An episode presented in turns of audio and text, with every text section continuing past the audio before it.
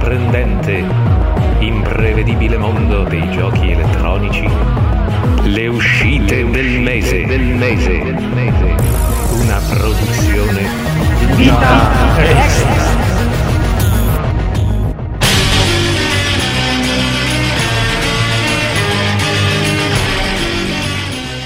Amici con le vite extra, bentornati. Sono Herman1800 e sono molto felice di eh, ficcarmi di nuovo nelle vostre orecchiuzze che come sempre sono avide di ascoltare tutti i titoli in uscita nel mese di novembre 2020 per quanto riguarda i videogiochi e lo farò accompagnato molto bene direi da oddio qual era il tuo nick? Uh, 5 Omega serve a tutti comunque la gag 5 Omega, 5 Omega. E vogliamo dire anche Alessandro da Grusa. Sì, vabbè, in arte Alessandro da Grusa. E Leonico 85. Un saluto a tutti. Nonché Daniele Nicolini. Mandiamo l'ormai classico saluto a Emanuela Ocello che fino a qualche ora fa, sì, insomma, non molto tempo fa, era data ormai per certa, doveva rientrare dopo tanto tempo, non, non ricordo neanche quando, quando è stata l'ultima volta che ha partecipato al podcast, salvo poi disdire per impegni inderogabili, eccetera, eccetera. Insomma, non è la prima volta che succede, eh, che all'ultimo si nega, diciamo. Ora, io non sono forse tra i più svegli, eh, eh, soprattutto quando registriamo il podcast, tenendo conto che vengo sempre da una giornata di duro lavoro e, fra l'altro, tra parentesi, ho la digestione della cena in corso, quindi diciamo che faccio proprio dei miracoli, a non dire costantemente delle fesserie. Ma visto che almeno la seconda volta che Emanuela fa questo giochetto di disdire all'ultimo momento, mi viene in mente che potrebbe anche starci a portare tutti in giro. Cioè, non è che... Non so se anche voi avete questa sensazione, ma io la voglio richiamare a, all'ordine perché prende in giro un'intera nazione che aspetta di riascoltare la sua voce. Sarebbe ora che tornasse, no? Che ne dite voi? Ma io credo alla sua buona fede. Beh, sì, sarò in gen.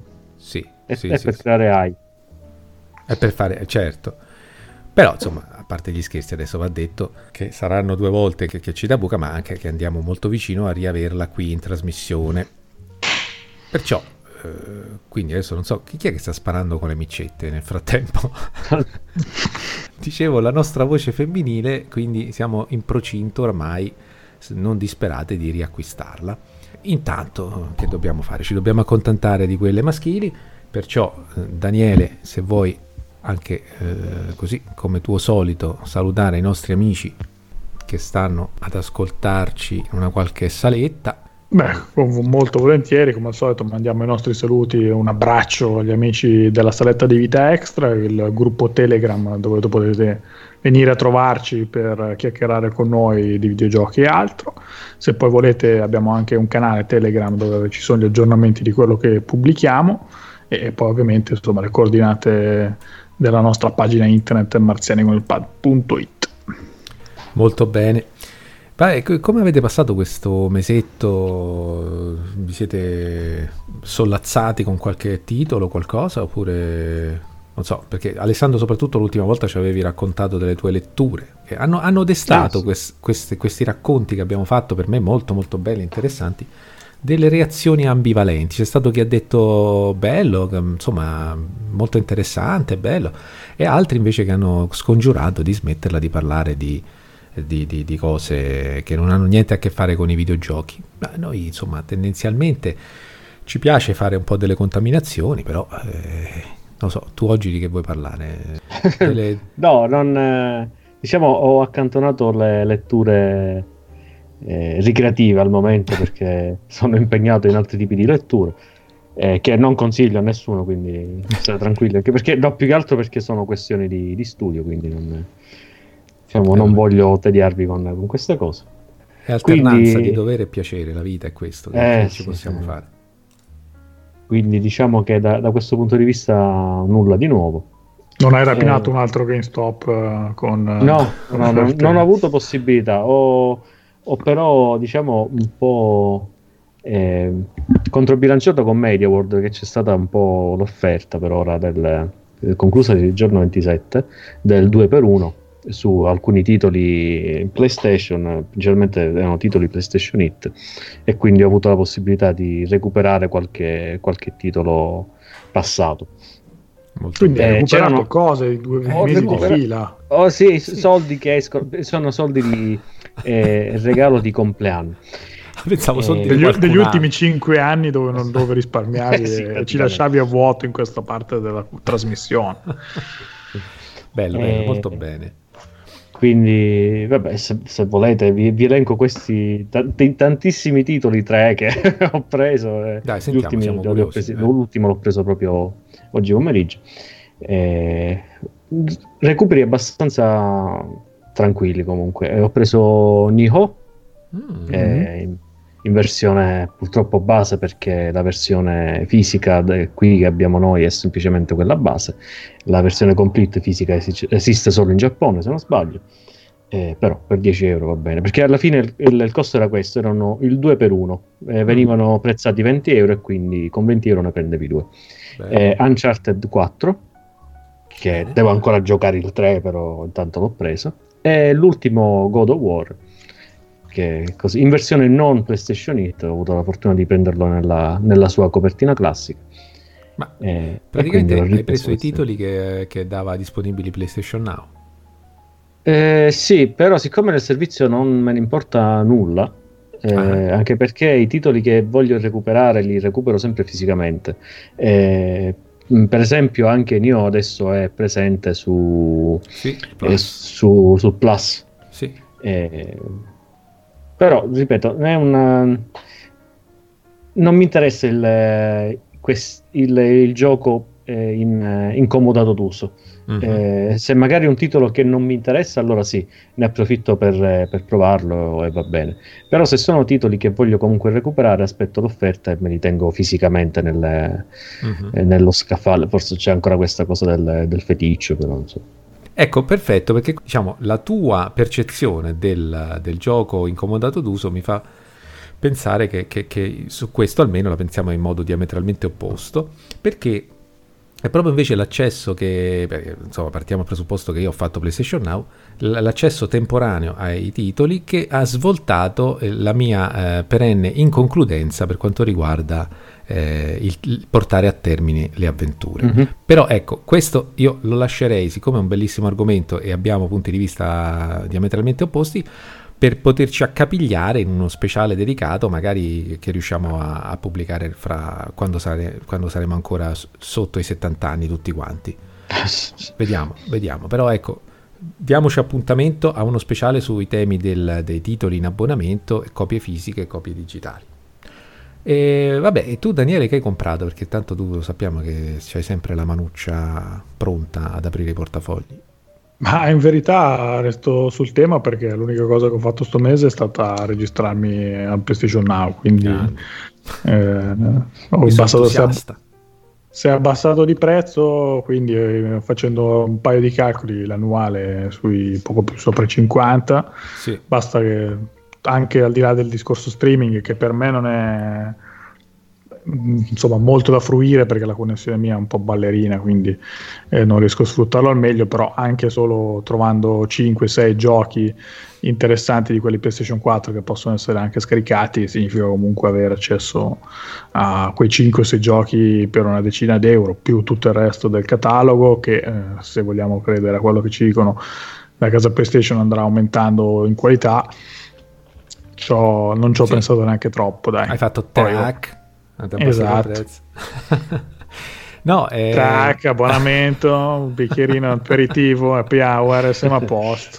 Questa cosa, parentesi, apro e chiudo subito, è preoccupante però, eh, perché io so che la tua connessione non è che sia proprio l'ultima disponibile. No, no, la mia non è, eh, il discorso adesso è abbastanza personale. Eh, eh, no, ma poi è un discorso che... lungo, quindi magari accenniamolo soltanto, però mi, mi, mi, sorprende perché la tua connessione è sopra le, le, le caratteristiche base per fruire. Sì, sì, però la, proprio per non scaricare il problema su, sul Now, eh, il problema della mia connessione è che per come è strutturata qua in casa mia tende a non mandare perfettamente il segnale con continuità che poi è l'elemento base per farli funzionare come si deve. Per esempio non ho modo di attaccare direttamente col cavo come invece è suggerito da, sì.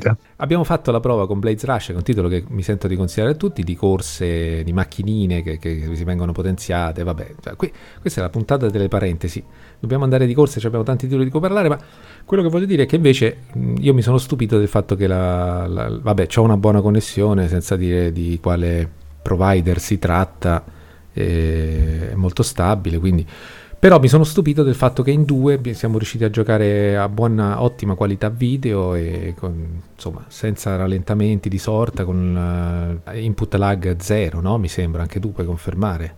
Sì, sì, no, ma tra l'altro appunto per, per tornare al discorso di prima, il tuo, so che il tuo provider di internet è lo stesso mio e, mm-hmm. e quindi il discorso non è quello, è legato più a come strutturata a casa mia, quindi eh, il servizio, se, se, vi, se, avete una normale connessione a fibra, funziona e va benone. Sì, è che volevo dire appunto noi eravamo in wifi, non eravamo neanche connessi con, col cavo. E smettiamola di divagare, andiamo a, a raccontarci che cosa hanno combinato i titoli che aspettavamo maggiormente il mese scorso.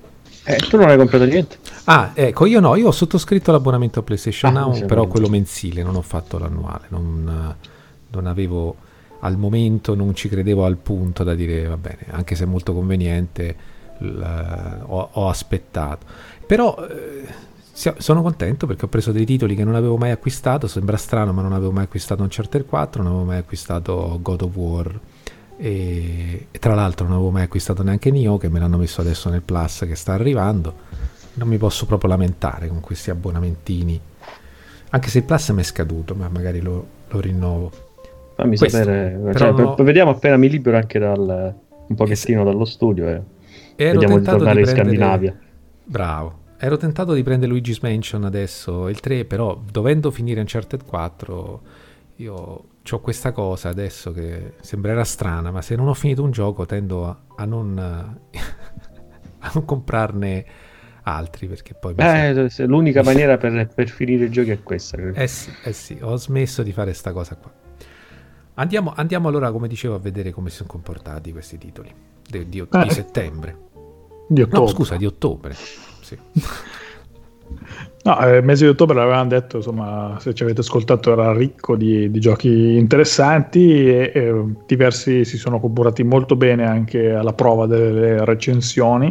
Eh, è andato bene The Outer World, che è quell'avventura RPG eh, targato Obsidian, è, è una bella una bella avventura, una, un degno diciamo, tanti l'hanno comunque messo nel percorso, nel solco dei, dei, Fallout, è qualcosa di originale, qualcosa di molto valido. È una produzione che non è un AAA, quindi non approcciatelo come se dovesse esserlo, però nel suo ambito è decisamente qualcosa di valore. Così come assolutamente... Game Pass. Questo, esatto, quindi tra l'altro insomma, lo potete provare con veramente poco e, e, ne vale veramente la pena se anche vi piace appena appena il genere. Stesso discorso per Disco Elysium che vi abbiamo presentato il mese scorso come uno dei GDR classici più interessanti, qualcosa che poteva essere addirittura il vero erede di Planescape Torment eh, e sembra che possa veramente esserlo, tantissime recensioni positive e impressioni altrettanto positive da parte dei giocatori. Bene, bene, anche le prime sensazioni da parte di Call of Duty Modern Warfare, che sembra essere ripartito col piede giusto. Buone recensioni per Luigi's Mansion 3 e eh, per quanto riguarda il fronte indie, buone notizie anche per Neo Cab. Eh, Come? Ti... Soltanto buone le recensioni di Luigi's Mansion? Io ho letto delle cose, capelli strappati. Sì, sì, buone nel senso... No, di... ottime, ottime, ottime. 9, 9, 9, 9 fioccavano assolutamente. Eh, diciamo, diciamo la verità. Eh, eh. Beh, ti sto dicendo tutti i titoli che viaggiano su quella media, per cui quelle, tutti quelli che stiamo parlando adesso sono allora, quelli donati molto bene. Perché tu c'hai questo. Io sono pacato, lo sai che sono pacato. Sei, troppo, sei quando... nato troppo vicino alla Svizzera, sei. sono un po' sangue austriaco, evidentemente. E... Mm, bene, non altrettanto per Indivisible, che. Eh, ha avuto anche lui dei, dei, buoni voti, parliamo insomma di voti intorno all'8, eh, qualcuno forse però è rimasto un pelo scottato perché si era veramente parlato, si era alzata tantissima l'asticella per questo titolo, quindi è un bel titolo, non, non, non ci sbagliamo, però non è il capolavoro imperdibile eh, che qualcuno aveva, si era augurato e, eh, lo, e, un po' invece a sorpresa abbiamo parlato di Yoka Lely and Impossible Layer che sembrava una um, mala copia di Donkey Kong invece si sa difendere con, con una sua personalità. Uh, bene grid, anche se eh, insomma non è il corsistico che vi cambierà la vita, e eh, stesso discorso per Concrete Genie, che è la, l'esclusiva Sony, eh, con quel ragazzo che deve affrontare i bulli con eh, i graffiti, e anche qua un'esperienza forse non così eh, trascendentale come ci si poteva augurare, però comunque qualcosa di, di, interessante e un po' di diverso dal solito. Dai, un ottobre abbastanza po- positivo, tutto sommato, anzi, no? Sì, qualche inciampo ce l'abbiamo, qualche inciampo ce l'abbiamo perché abbiamo parlato di Paranoia, Happiness is Mandatory che doveva essere un altro interessante GDR classico è stato rimandato a data da definirsi, ah, yeah.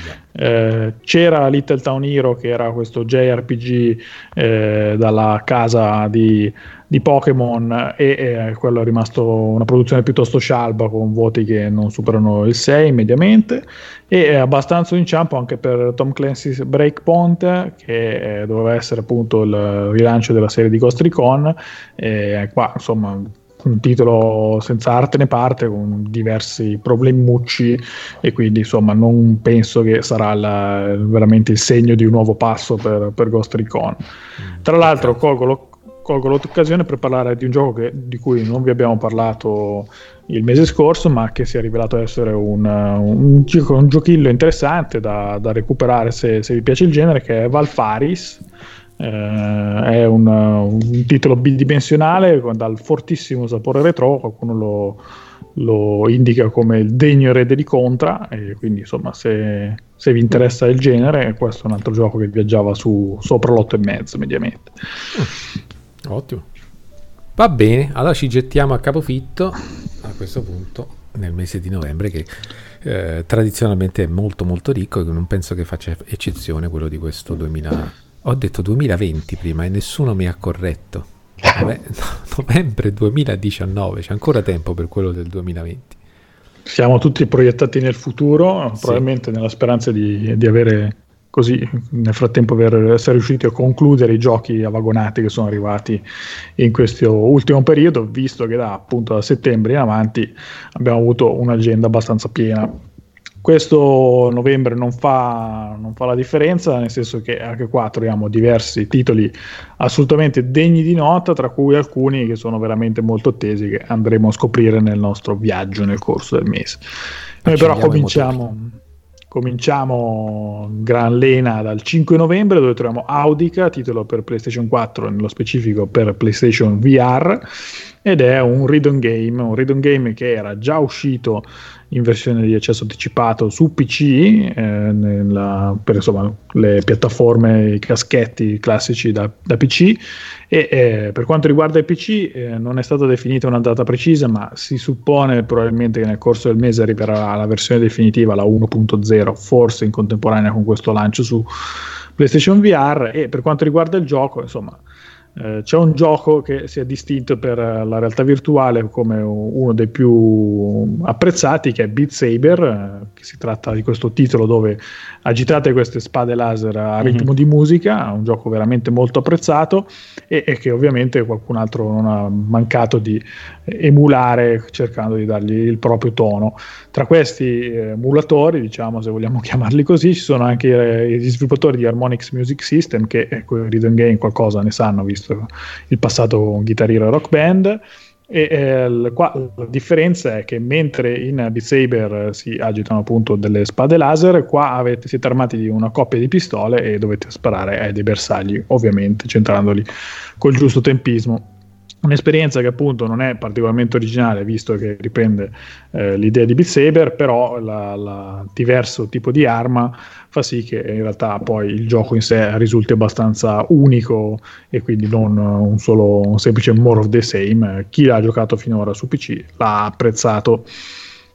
Qualcuno, tu Flavio, hai recuperato Beat Saber? Io non sono ancora riuscito. No, non l'ho recuperato, no. Però sì sicuramente fra, se devo scegliere fra i due vado su Beat Saber quindi non mi interessa moltissimo questo Audica.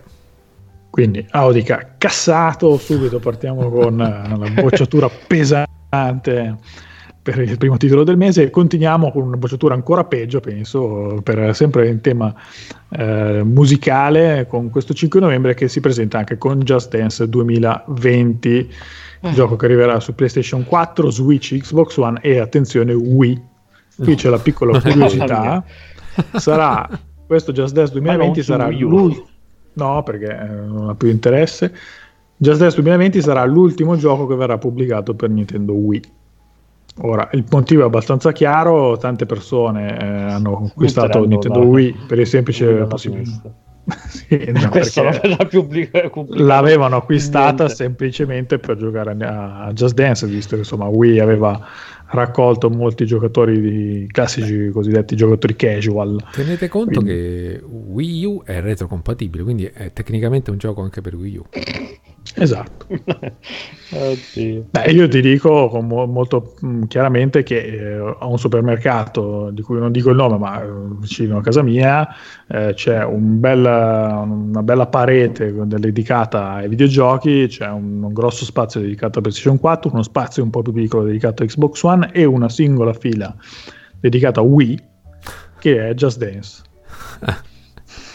ma sì, perché c'è la, la famosa Dico, si avvale della balance board uh, Just Dance, o sbaglia? Per questo... Io credo che funzionasse solo con no, col Wiimote. Wiimote. Ah, solo con Wiimote, ok. Sì, okay. Quindi tu puoi anche parlare semplicemente seduto sul divano e agitando la mano. Tanto, insomma, chi, chi eh. ci ascolta da più tempo eh, cioè, aveva svelato il segreto Manu di come sì, funziona veramente aveva, Just Dance. Aveva rotto il gioco Manu, sì. esatto. È un gioco che si è rotto da solo. La cosa curiosa riguardo a questo Just Dance 2020 che sarà un po' un ponte tra passato e futuro, visto che appunto da un lato sarà l'ultimo gioco di Nintendo Wii, dall'altro quando sarà disponibile il servizio apparirà anche su Google Stadia, quindi eh, da, dal passato al, al futuro del, dell'industria videoludica. Per quanto riguarda il gioco è sempre insomma Just Dance, non c'è molto da raccontare, si presenta con 40 nuovi brani, potete ampliare la libreria sottoscrivendo un simpatico abbonamento che si chiama Just Dance Unlimited che vi offre accesso a più di 400 canzoni. E se volete, insomma, il gioco può essere giocato anche se con per esempio PlayStation 4 tramite l'utilizzo di, di, di un'app per cellulare, quindi senza bisogno per forza di periferiche particolari. Ma detto ciò, Vai, scusa. No, no, niente, niente una, un, vabbè, liberatorio. Non aggiungiamo niente, lasciamo Just Dance 2020 al 5 novembre e andiamo all'8 novembre che è un, un giorno particolarmente ricco come se qualcuno che doveva decidere i giochi che devono uscire a novembre avesse un solo giorno sul calendario. E questo è stato l'8 novembre si comincia con Atelier Riza, Ever Darkness and the Secret Hideout, uno di quei titoli che piacciono a Flavio per la loro capacità sì. sintetica. Eh, il gioco arriva su PC, PlayStation 4 e Switch ed è un nuovo appuntamento della serie Atelier. Ora si tratta del terzo appuntamento di quest'anno che vi raccontiamo con la serie Atelier. Eh... Capite bene che c'è qualche problemino. Beh, sono un po' sovrapproduzione, c'è cioè stato un overbooking di Atelier evidentemente, però, eh, se non altro, bisogna dire che eh, questo Riza eh, è un nuovo, nuovo, capitolo di questa serie. Eh, ah, sono già disponibili le recensioni e tutte, meno male, parlano di un gioco che è riuscito un po' a innovare la serie con uh, in senso buono, quindi introducendo qualche alleggerimento agli elementi più macchinosi da JRPG che aveva, eh, passano dal sistema di combattimento turni a quello in tempo reale e quindi insomma un buon, un buon, passo avanti per la serie e anche una buona occasione se non l'avete mai giocato di iniziarlo da qua visto che ha questo approccio un po' più moderno e, e, meno farraginoso. Quindi, se siete, siete stati intenzionati e incuriositi dalla serie e non avete mai voluto cominciarla, questo Atelier Riza, Ever Darkness and the Secret Hideout uh, in uscita l'8 novembre potrebbe essere il buon punto di partenza. Altrimenti aspettate un paio di settimane e poi esce quello successivo. Eh, anche questo è una possibilità. chi, chi, si appassiona magari con questo titolo e vuole recuperare i precedenti, si può sparare. Stavo, stavo invece pensando a quanto è bella la varietà del mondo, no? De, dei gusti delle persone. C'è, c'è, qualcuno che veramente comprerà questo titolo al posto di quello che, di cui stiamo per parlare l'8 novembre. Esiste. Eh beh, esistono, sì, vabbè, fanno bene. Vabbè, vabbè. Poi vabbè, tu non fai testo, lo sai che fosse stato anche il più bel titolo del mondo, un JRPG l'avresti schifato in ogni caso, fosse stato anche questa è una, capolavoro è una, supremo. È una cosa parzialmente non vera questa del mio odio verso i JRPG, però... Allora, però... sai cosa ti dico? Ce ne sono tre di atelier su PlayStation Now, adesso metti giù e vai a giocarli, così Va ci bene. dici se Adesso ti piacciono. Parliamo del prossimo gioco, poi vado. Va bene. Allora, sì, ma lasciamo... non fare troppo tardi perché poi diventano quattro. Ecco. Lasciamo Atelier Rizza l'8 novembre e continuiamo con l'8 novembre con quello che è appunto il gioco, uno dei giochi più rilevanti del mese, se non il più rilevante. Si tratta di Death Stranding che arriva su PlayStation 4 e eh, innanzitutto possiamo dire che credo per la terza volta da quando iniziamo a fare questa rubrica noi tutti amici di Vita Extra siamo stati concordi nel, nell'indicarlo come il nostro titolo più atteso del mese, quindi non è un buon... Due, sai. Alessandro, il buon Flavio, Pazzo e Manu. Non credo che da, da Scardia perché era arrivato con qualcos'altro. Mm-hmm. Andrò, andremo a fare un lavoro d'archivio per scoprire i fortunati. Eh, intanto sappiate che uno di questi è, è appunto il nuovo lavoro di Dio Kojima, il primo lavoro dell'era post Konami. E, e, insomma, la presentazione di questo titolo è sempre stata un po' avvolta nel mistero alla maniera proprio di, di Kojima, con trailer eh, più o meno criptici che eh, facevano altro che aumentare le domande invece che portare risposte e tanta curiosità, pertanto eh, è intorno a questo titolo, questo titolo che il Kojima stesso ha voluto definire con questo nuovo eh, dicendo che è un nuovo genere, quello degli strand game, dove creare connessioni con la gente e, e, probabilmente sarà un titolo che finirà anche per dividere abbastanza come hanno fatto altri suoi lavori precedenza, visto che eh, insomma anche Metal Gear qualcuno lo adora, qualcun altro un po' lo, lo odia per le tante cutscene dei primi titoli, l'autocitazionismo, le bizzarrie un po' alla giapponesate. Eh, insomma, la curiosità su questo Death Stranding è tanta e credo che insomma, ce l'abbiamo un po' tutti qua, no? Sì, assolutamente sì. Molto. E poi, se consideri che io faccio parte non di quelli che, che, non sopportano Metal Gear, ma che comunque non ne sono proprio entusiasti, e nonostante questo sto qui ad aspettare di vedere che cosa salta fuori da, da questo titolo così atteso, dimostra che in ogni caso Kojima è uno dei pochissimi all'interno dell'industria che, che sviluppa sapendo anche mh, mm, osare, vabbè questo è chiaro, ma anche andare a sollecitare la, l'interesse e l'attenzione di chi tendenzialmente i suoi giochi non li gioca, quindi o, o non li apprezza per meccaniche, per, per tante, tanti aspetti, per quanto mi riguarda, che non mi, che non mi, hanno mai entusiasmato.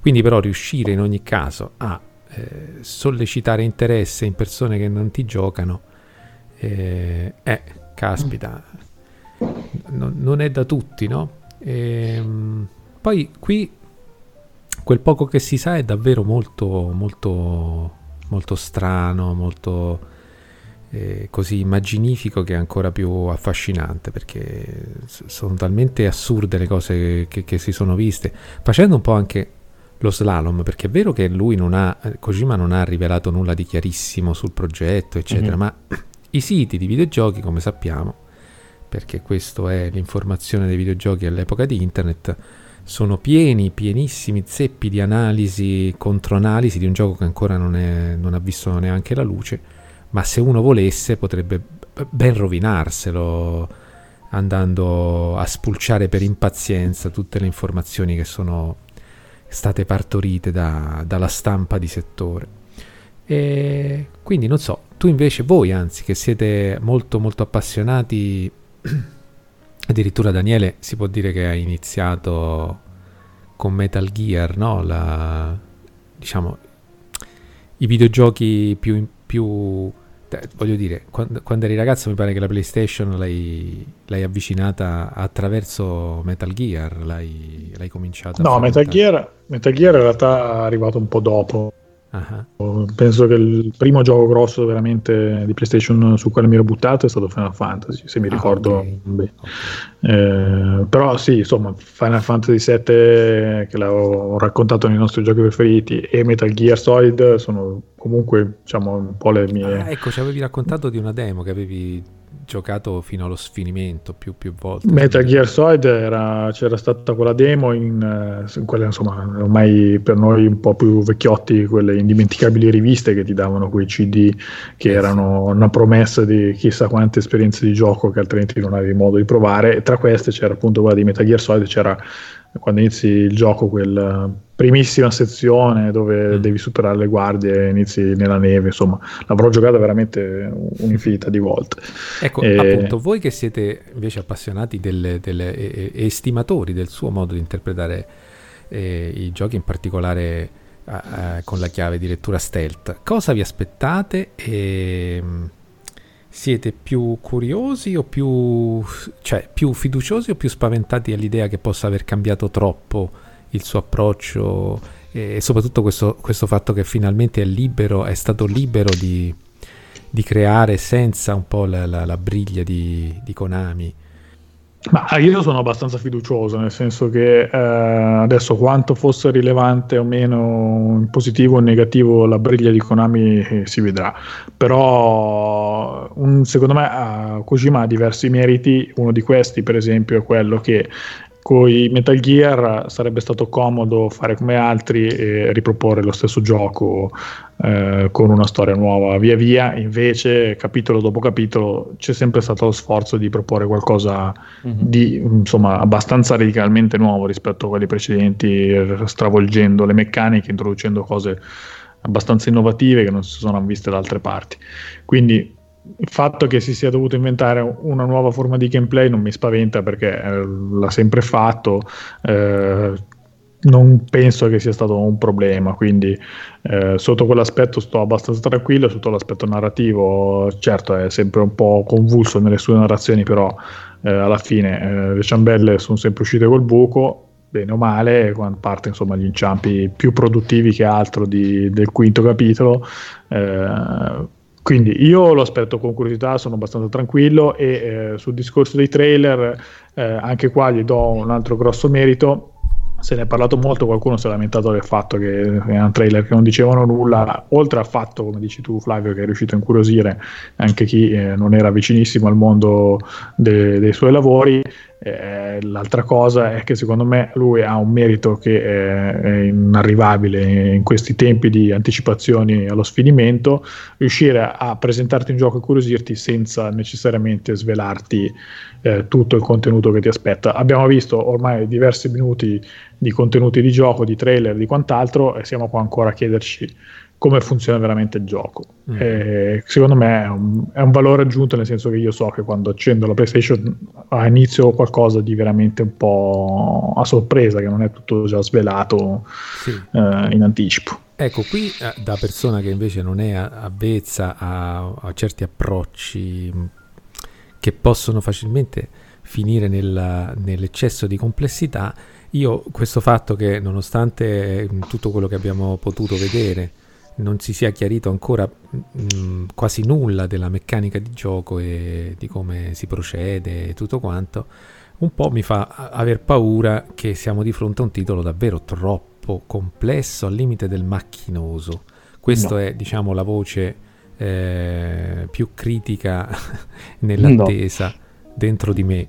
Eh, però non so, tu, tu, Ale che ne pensi per, di questo? Per me, per me no, non sarà un titolo macchinoso perché e per quanto possano essere dei titoli con delle meccaniche più o meno articolate, e in particolare eh, per quanto riguarda il, l'ultimo capitolo di, della saga di Metal Gear Solid, mm. che era, eh, avevo un po' il timore pure io per il fatto che fosse eh, in stile open world e quindi eh, avesse tanto tante meccaniche in più rispetto alle stanze predefinite che erano presenti nei precedenti capitoli. Eh, quindi anch'io mi sono approcciato con un certo tiro, timore, però poi mi sono reso conto che eh, uno dei pregi di, di, Kojima è quello di, eh, a mio avviso, riuscire a dare un'esperienza ludica che sia eh, di facile eh, comprensione, di facile apprendimento e che sia divertente al di là della, della parte narrativa. Eh, la narrazione può essere eh, apprezzata o no, quella, quella sua, io la, l'apprezzo per quanto al, mh, per poter capire ogni sfaccettatura delle, delle sue storie bisogna applicarsi.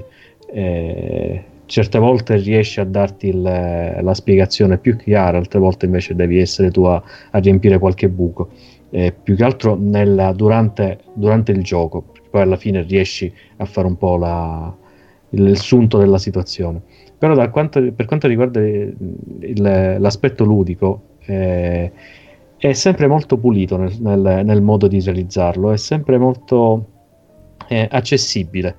Eh, anche in quelle meccaniche che tu pensi che siano troppo complesse da gestire perché c'hai troppe, troppe situazioni, troppe, eh, troppe, cose da tenere sott, eh, sott'occhio o anche nel, nel, Metal Gear Solid 5 c'era la gestione della, della base, delle missioni e invece poi hai la, hai la possibilità di dedicargli il tempo che, che preferisci. Eh, infatti, il Metal Gear Solid 5 è stata un'esperienza un pochettino strana perché te lo potevi effettivamente gestire come volevi tu. Mm-hmm. Eh, anche il, c'erano alcuni punti che erano un po' eh, ripetitivi, questo, questo sì. Eh, infatti, magari il punto debole era il, una poca varietà nelle situazioni, però eh, non voglio stare a dire di, di, chi possa essere stata colpa se, o magari è stata una decisione sua, eh, ma a differenza di quanto dicono molti, per accedere alle missioni più avanzate non era necessario ripetere allo sfinimento quelle più, più, più vecchie. Eh, infatti si può accedere tranquillamente a tutto il gioco semplicemente giocando solo normalmente. Eh, questa è una cosa che magari non è, non è stata compresa da, da, da, alcuni che l'hanno giocato e quindi hanno cominciato a parlarne male. Eh, però la, la, particolarità dei suoi giochi è che al di là della, della narrazione molto interessante, molto eh, strana, perché comunque è un tipo di narrazione di fantasia veramente strana, eh, al di là di questo, eh, il, io sono tranquillo dal punto di vista del, del, gameplay perché anche se non ci ho capito niente eh, per, da, da, quello de, come potrebbe funzionare il gioco, anche perché mi tengo volutamente all'oscuro. Eh, a parte qualche trailer che, che ho visto, però eh, oltre a quello, game, filmati di, di gameplay, non, non, ne ho voluti vedere proprio perché voglio che sia una scoperta. Sono tranquillo perché ho sempre trovato i suoi giochi appunto puliti da questo punto di vista eh, e, è sempre accessibili e divertenti. Mm-hmm. Una, una, una, piccola aggiunta. Sì. È stato criticato l'ultimo trailer che è uscito da poche ore, poche ore fa, da quando registriamo. Eh, mi pare che sia sui 7 minuti, 6 minuti e qualche cosa. Eh, con addirittura eh, adducendo il fatto che spiegasse troppe cose della trama. Mm.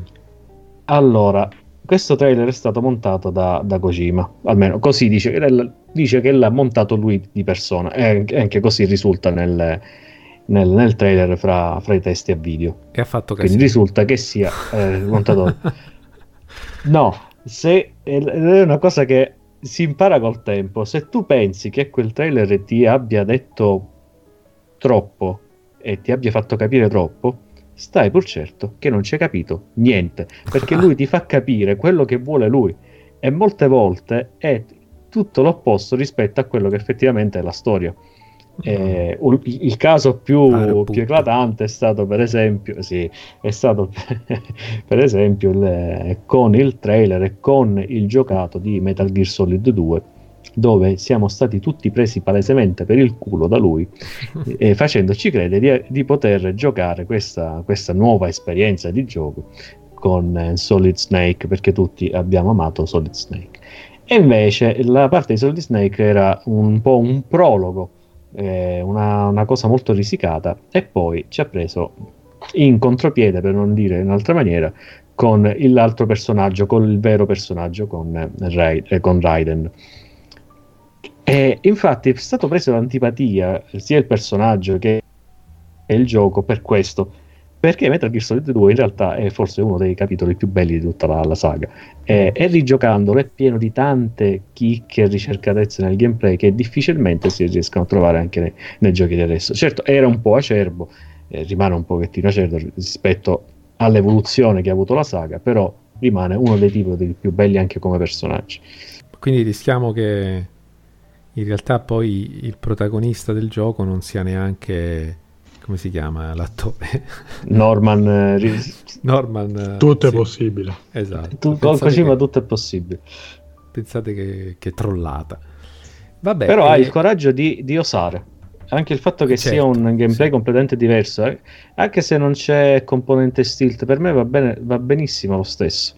Perché l- la particolarità è che lui riesce comunque a mettere la sua autorialità nelle, nelle opere eh, anche, anche Metal Gear Solid 5, per quanto sia stato un prodotto fortemente bloccato da Konami, almeno così è quello, è quello che riesce a trapelare, è comunque proposto con una grossa autorialità da parte sua. Eh, e questa c'è sempre. Eh, e, deve, e, deve, piacere. Se, se, ti piace la sua autorialità, la, la, la sua autorialità, allora ti piacciono i suoi giochi. Un pochettino come i titoli di Suda o di Grasshopper, perché per esempio Shadow of the Damned non è di Suda 51, ma è di Grasshopper. Beh. Però è fatto su, sul suo stile eh, e deve piacerti quel, quel, suo stile sopra le righe. Sì. E dico, ma l'avete preordinato? Oh, no. Io sì. Cioè, cioè, I soldi non ci sono. Va bene. E allora, Lo insomma, comprerò. Fisico. Sì. Io aspetterò che arrivi su PlayStation Now. mi sa che dovrei Vabbè, aspettare. Io chiudo, eh, arrivederci, ci, eh, poi mi chiamate per il prossimo podcast. Va bene, allora vedremo insomma cosa sarà di questo Death Stranding eh, l'8 novembre, ma appunto come abbiamo detto prima l'8 novembre ha diversi titoli in arrivo, anche se non, probabilmente non all'altezza di quest'altro, e il prossimo di cui parliamo è Golem, gioco che arriva su PlayStation 4 e nello specifico su PlayStation VR e questo insomma arriva da un lungo lungo viaggio perché si tratta di uno dei primissimi titoli presentati per il caschetto VR tra quelli che dovevano arrivare nella prima infornata di giochi per realtà virtuale poi rinvio dopo rinvio eh, siamo arrivati a novembre 2019. Questa sembra essere la volta buona per provarlo veramente. Vedremo se appunto fino all'ultimo giorno direi è giusto un po' di cautela. Hanno scelto eh, il giorno perfetto per il lancio. E qua ci troveremo a cavalcare questo, questo, grosso golem che ci permetterà proprio mentre ci troviamo sulle sue spalle di esplorare un mondo fantastico. Gli sviluppatori sottolineano sull'utilizzo di meccaniche inedite per rendere il movimento con i move ancora più fluido. Eh, insomma, l'idea di base è interessante, esplorare il mondo su questa creatura gigante mentre affrontiamo altre creature giganti. Eh, sarà da vedere insomma, cosa, cosa, sa offrire questo gioco e, e insomma, se questi lunghi, lunghi rinvii sono serviti per sfornare qualcosa degno di nota. Eh, noi continuiamo, lasciamo Golem all'8, all'8, novembre e saltiamo a Jumanji il videogioco, che insomma un po' prevedibilmente è il mio, ma anche no. Si tratta di un gioco che arriva su PC, PlayStation 4, Switch e Xbox One. Uh, Jumanji è tornato sul grande schermo e eh, abbastanza inevitabilmente arriva anche sotto forma di videogioco, lo fa sotto forma di un uh, gioco per la cooperativa da affrontare sia in locale che online. Eh, insomma, non è stato mostrato poi tantissimo di quello che sarà il titolo. Sembra Madonna appunto che. Mia. Sto vedendo punta. delle immagini agghiaccianti, ragazzi. ah, ecco. Quel poco che è stato mostrato. Non guardate no, immagini di gioco no. di questo tipo. Potrebbe Vabbè. essere la cosa più spaventosa, anzi, tiratelo fuori per la vostra festa di Halloween se volete sorprendere gli amici. Eh, con qualcosa di veramente spaventoso perché insomma adesso non, non, non è una cosa così terrificante, però insomma diciamo indietro di un paio di generazioni sembra. Fai tre, eh, fai anche tre, ma come gli è saltato in mente? E, questo è il senso del ma anche no, ovvero siamo di fronte all'ennesimo gioco sparato ma lì per fare compagnia al no, film. È, è, chiarissimo, Daniele. Non, non, Non ci hanno detto in retroscena, ma questo è un gioco uh, di allora. Quando è uscito il film? De... Deve, usci- deve uscire quale, adesso il nuovo. No, ma quello originale. Quello originale è fine anni 90, mi sembra. Ecco, è usci- 98, questo 99. è un gioco che stava nei cassetti di qualche software house che, che non è stato pubblicato l'hanno ritrovato. hanno cambiato i modelli e ci hanno messo del... Eh, però io, guarda, quasi quasi lo comprerei solo per giocare nei panni di The Rock. Ah, vabbè. vabbè, non Compr- so, il gioco da tavolo. Skyrim eh, fai l'editore del personaggio, non lo so, eh, qualunque eh, altro GDR. Più sì, piuttosto... il gioco di WWE. Che non so, ah, ecco, perfetto. Ma c'è un, c'è un Jumanji dei videogame per PlayStation 2 pure. Mm. È meglio di questo, mi sa. O sarà questo, magari, sì. visto che quello usciva per Wii, magari questo esce per PlayStation 2. Beh, vediamo comunque, insomma, non c'è molto da raccontare su questo Jumanji videogioco avrete nemici da affrontare eh, insomma trappole da evitare il, l'aspetto grafico molto semplice le animazioni sono super basilari eh, insomma la produzione sembra di essere di quelle appunto un po' buttate lì per accompagnare il film eh, se siete veramente appassionati della serie datelo in occhio altrimenti andiamo oltre io temo che quello PlayStation 2 fosse pure peggio di questo sto vedendo delle immagini, quindi è stato un piccolo miglioramento. Io adesso mi farò odiare perché eh, io eh, apprezzo tantissimo il, il, Jumanji storico, il primo Jumanji, quello con Robbie Williams, eh, be- bellissimo film nel, legato alla mia infanzia. E ho visto di recente il, la versione quella appunto con The Rock e compagnia bella eh, del 2016, mi pare, non mi ricordo di che anno è, eh, che ovviamente è stato massacrato da tutti. A, a me è piaciuto. a me è piaciuto pure Ma tanto. Vergognati. Ti meriti di giocare pure il videogioco allora, va. È quasi quasi. Invece di Death Stranding, giorno 8. Ecco, esatto. No, compri una copia di Death Stranding a 70 euro e dentro ci trovi Jumanji. Come si faceva quando compravi i giochi dal, da, esatto. dal mercatino? Dal... Non si faceva. Dove si non avresti dovuto. Cose. Quindi insomma lasciamo Jumanji alla sua uscita dell'8 novembre, ma sempre l'8 novembre abbiamo anche Mario e Sonic ai Giochi Olimpici di Tokyo 2020, arriva su Switch e insomma come prevedibile arrivano le nuove Olimpiadi, arriva anche un nuovo Mario e Sonic eh, un'altra edizione di questo titolo, appunto, insomma, una lunga serie ormai, eh, che si presenta adesso con quattro nuovi eventi che sono l'arrampicata sportiva, il karate, il surf e lo skate. Abbiamo anche una modalità retro dove eh, avete delle discipline da affrontare in formato bidimensionale con tanti tanti pixel a vista e, insomma, insomma il gioco ormai penso si sappia cosa aspettarsi, è un bel gioco se lo volete giocare in compagnia, offre dei momenti divertenti, non una perla indimenticabile se invece lo affrontate da soli però insomma una cosa, una cosa interessante per appunto se siete soliti giocare con un amico per arricchire la vostra libreria Switch. Sì, questo lo comprerei io. Se avessi la certezza di poterlo affrontare eh, con continuità, con sfide sul divano, lo comprerei subito. Perché mi ricordo una versione demo di, addirittura di una portatile Nintendo eh, che ci passai come tu hai passato le ore sulla, sulla, demo di Metal Gear, io su Mario e Sonic ai giochi olimpici non so di che, di che anno. Ce n'era uno, credo, su 3DS, che tra l'altro 3DS ha eh, usi limitati, sì. quindi lui, lui. penso di averli non usati tutti, ma quasi. Eh, è, sì, cosa, è, un gioco simpatico, insomma, non penso Molto. che appunto poi le dinamiche delle discipline quelle sono, quindi dopo un po' penso che giocarlo da solo perda... No, da soli, da soli è impensabile. Non ha senso. È tri- sono quelle, quei giochi che ti intristiscono giocarli da soli. tipo Mario Kart, Mario Kart da soli è una, una cosa che non auguro a nessuno. Vabbè, insomma, se avete qualcuno con cui affrontarlo, Mario Sonic e Giochi Olimpici di Tokyo 2020 vi aspetta su Switch l'8 novembre. Noi chiudiamo questo lungo 8 novembre con Need for Speed Heat che arriva su PC, PlayStation 4 e Xbox One ed è il nuovo capitolo della serie Need for Speed. Insomma, una serie stranota per quanto riguarda i corsistici arcade che però, insomma, sta un po' col motore ingolfato da, da qualche capitolo. Uh, Ghost Games ci riprova, questa volta punta tutto sull'ambientazione diciamo a Miami eh, con questa alternativa giorno-notte con uh, un'alternanza fra l'attività di, diurna dove affrontiamo delle competizioni autorizzate appunto alla luce del sole, mentre di notte esce tutta la, la guida clandestina dove dobbiamo scansare le pattuglie della polizia mentre sfrecciamo con i nostri bolidi modificati.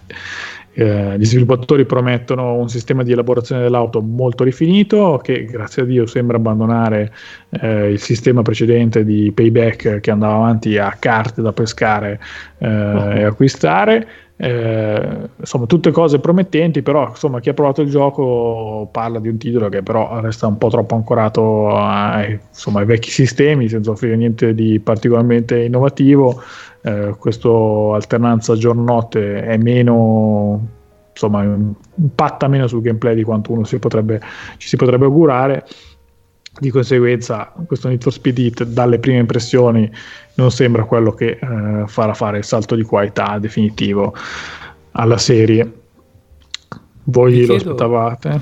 Beh. Mi chiedo con curiosità qual è stato, se avete mai avuto una luna di miele con questa serie, qual è stato il gioco del, che poi ne sono uscite, cioè non so quante, mi vengono le vertigini a pensare alle varie iterazioni di Need for Speed negli anni, comunque eh, qual è stato di questi quello che, che vi ha portato via più tempo, e quindi immagino vi abbia divertito di più?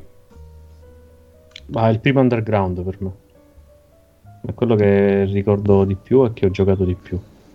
Poi gli altri un po' li ho, li ho abbandonati, sinceramente. Ne ho giocato qualcuno, Underground 2, Most Wanted, Carbon, eh, e basta, mi pare. Io ho il, il 3 Hot Pursuit, che è stato credo il primo arcade uh, di corse su cui mi sono veramente dedicato su PC. E ma quello che ho preferito tra tutti quelli che ho giocato è il Most Wanted, quello del 2005, non quello nuovo. E invece quello che poi forse ho sfruttato di più in assoluto è l'Hot Pursuit del 2010, quello con gli inseguimenti con la polizia, che è una cosa spettacolare, proprio bellissimo. E poi basta, ci ha scocciato, eh, diciamo la verità, perché... No... Ma devo dire che insomma, per me quanto mi riguarda, insomma, innanzitutto manca lo spunto insomma, veramente innovatore per dare una spinta in più alla serie che veramente da un capitolo all'altro rimane un po' troppo simile a se stessa. Poi ci sono il discorso delle microtransazioni o DLC di turno super invasivo, mi ricordo, credo il Most Wanted del 2012, non, se non sbaglio, dove trovavi in giro queste macchine parcheggiate in giro e dicevi ah che bella, quella quella nuova che posso prendere, poi arrivavi lì per prenderla e ti diceva devi comprarla. Eh, cose veramente fastidiose e eh, un po' la delusione perché quando è arrivato il team eh, di Burnout che aveva preso la serie è finito poi per essere una brutta copia di Burnout eh, quindi senza neanche riuscire a, a, cambiare il passo. Vediamo insomma del resto non ne sento neanche tantissima necessità ormai perché eh, giochi di corse ce ne sono più che validi anche al di fuori di for Speed quindi se, se si riprende bene se non si riprende amen Vabbè, insomma, vedremo se questo Need for Speed Hit uh, sarà meglio di quello che sembra all'8 novembre. Noi continuiamo all'11 novembre dove troviamo Romancing Saga 3, gioco che arriva su PC, PlayStation 4, credo anche PlayStation Vita. Mi sembrava strano quando l'ho trovato scritto, quindi non ci credo neanche. Potrebbe essere che anche cambiato idea nel frattempo. Uh, su Switch e Xbox One è una remastered. Noi le remastered di solito uh, spesso le infiliamo nel listone di, di eh, infatti, insomma, del, eh, eh. della fine, però in realtà è inedita perché è un gioco che arriva dalle nostre parti dopo 25 anni, visto che per, uh, è uscito per lo SNES, questo titolo non è mai arrivato fuori da, dall'Oriente. Quindi per noi è la prima volta per giocarlo, sicuramente tu Flavio vorrai riempire questo pericoloso lacuna del tuo curriculum degli, dei JRPG, visto che Romancy Saga è un no, JRPG. Però, però, penso che sia una cosa mh, anche attesa no? da, da quelli come te. allora, io devo dire che questo insomma, al, tanti di questi giochi vanno per questi filoni, c'erano i Final Fantasy, Dragon Quest e così via. Sono tantissimi filoni che proliferavano a suo tempo questi della serie saga io non li ho mai frequentati, quindi non, non sono in grado di dirti mm. eh, se io personalmente non, non, non, li conosco, quindi non tendo, non finisco neanche ad attenderli. Eh, non ne ho mai sentito parlare come di, dei grandi classici, quindi penso che eh, sarà probabilmente un buon gioco, ma non una perla che non si poteva vivere senza.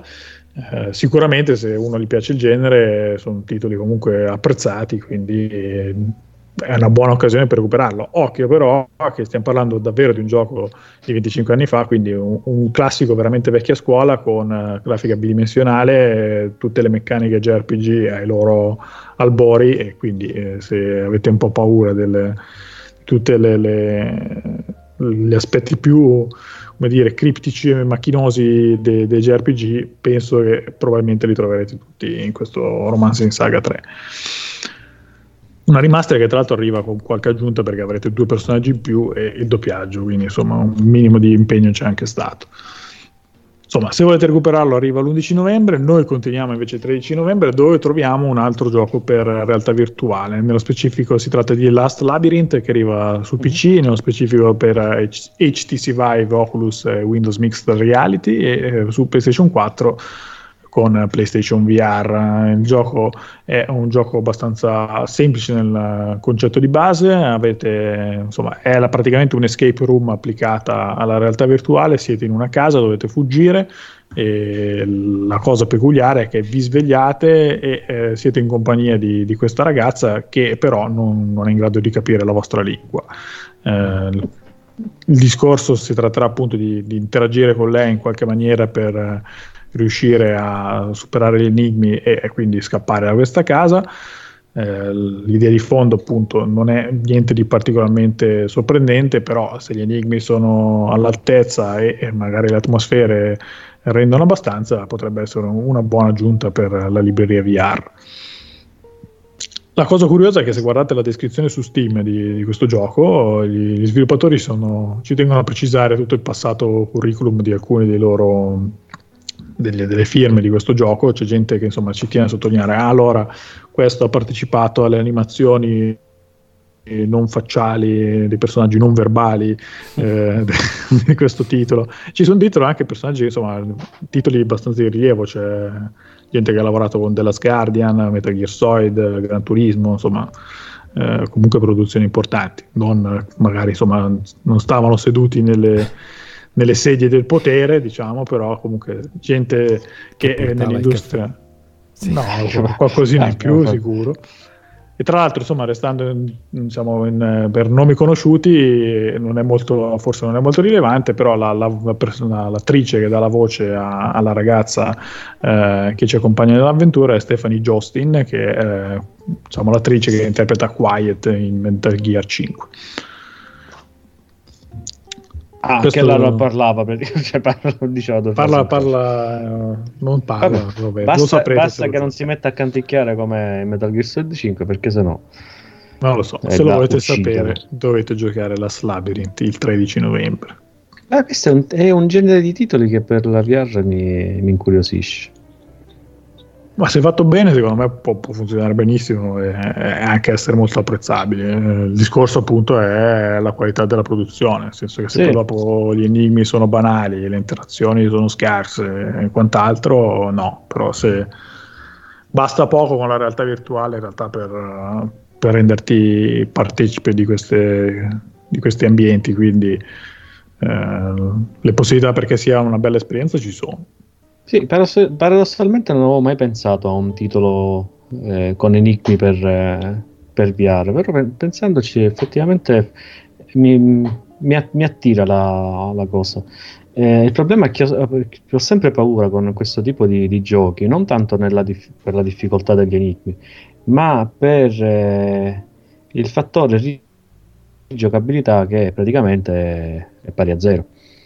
Eh, quindi si spera sempre che siano degli enigmi fatti bene, stimolanti, divertenti e che la durata sia di tutto rispetto perché sai che comunque una, una volta sola.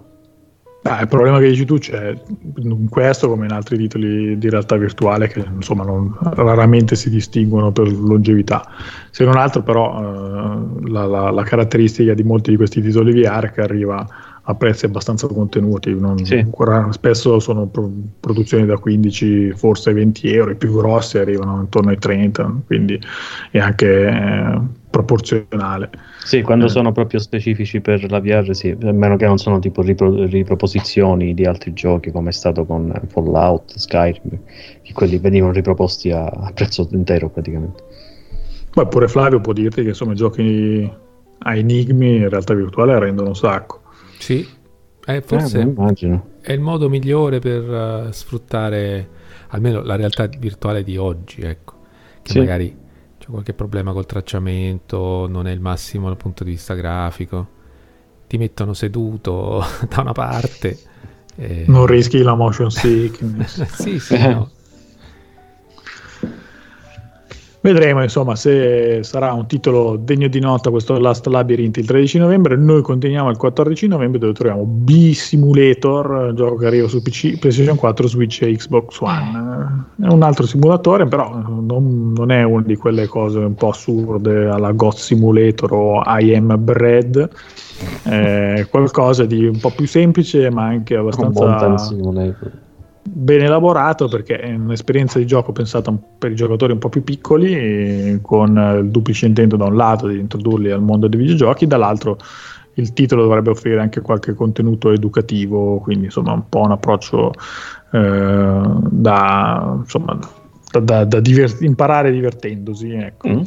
Eh, il, se si parte da questo presupposto, quindi insomma che B-Simulator è rivolto a un pubblico un po' più piccolo, il, chi l'ha provato parla di un gioco comunque promettente e quindi insomma se, se avete qualche giovane nipote, figlio o quant'altro, eh, un titolo da tenere d'occhio. Questo B-Simulator in arrivo il 14 novembre noi continuiamo il 14 novembre dove troviamo Sparklight, gioco che arriva su PC, PS 4, Switch e Xbox One ed è un, un, indie che non fa assolutamente mistero di quella che è la sua fonte di ispirazione, dichiarata apertamente nella sua descrizione di Steam, ovvero The Legend of Zelda A Link to the Past. Uh, si tratta di un'avventura che eh, vedete dall'alto, avete questo personaggio Ada che deve combattere contro il barone, visto che eh, quest'ultimo vuole abusare dell'energia del pianeta per uh, assorbirla e usarla per i propri malvagi scopi. Eh, sono, l'ambiente di gioco è creato in modo procedurale sulla base di cinque diversi biomi, abbiamo da combattere mostri, inventare gadget e eh, armi per semplificare il viaggio. Insomma, anche qua una ricetta che è abbastanza nota, però Sparklight sembra usarla e cuocerla, diciamo, eh, nel modo più corretto, quindi è un indie da tenere d'occhio se vi piace il genere. Noi lasciamo quindi Sparklight al 14 novembre e andiamo avanti con un titolo abbastanza atteso dalla nicchia di giocatori Oculus Rift. Si tratta di Stormland, un gioco che arriva su, appunto, su PC per Oculus ed è un lavoro firmato Insomniac Games eh, un lavoro mica da poco perché eh, per tanti si tratta del nuovo punto di riferimento per quanto riguarda la realtà virtuale.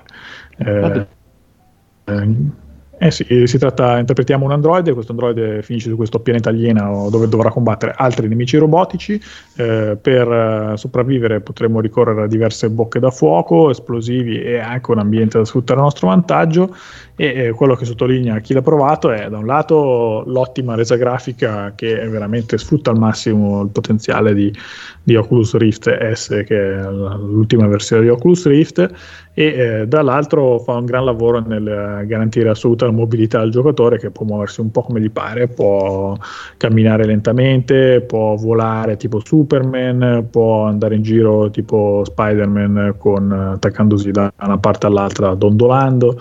Eh, insomma, veramente tanta, tanta, libertà, il sistema funziona da, che, da, chi ha avuto modo di provarlo e eh, quindi insomma se vi piace questo tipo, un gioco d'azione per... Uh, da vivere in realtà virtuale, Storm sembra quello che fa per voi e tra l'altro potete persino giocarlo in cooperativa visto che supporta la possibilità di affrontare l'avventura che si svolge in questo mondo open world di questo pianeta alieno anche con un amico. Quindi insomma Storm sembra molto interessante e Ora Questo... si presenta come un esclusivo Oculus, ora vederlo su, con la speranza insomma, per noi altri è che possa più o meno arrivare dalle parti di PlayStation, anche se eh, qualora fosse possibile, bisog- penso bisognerà aspettare una nuova console.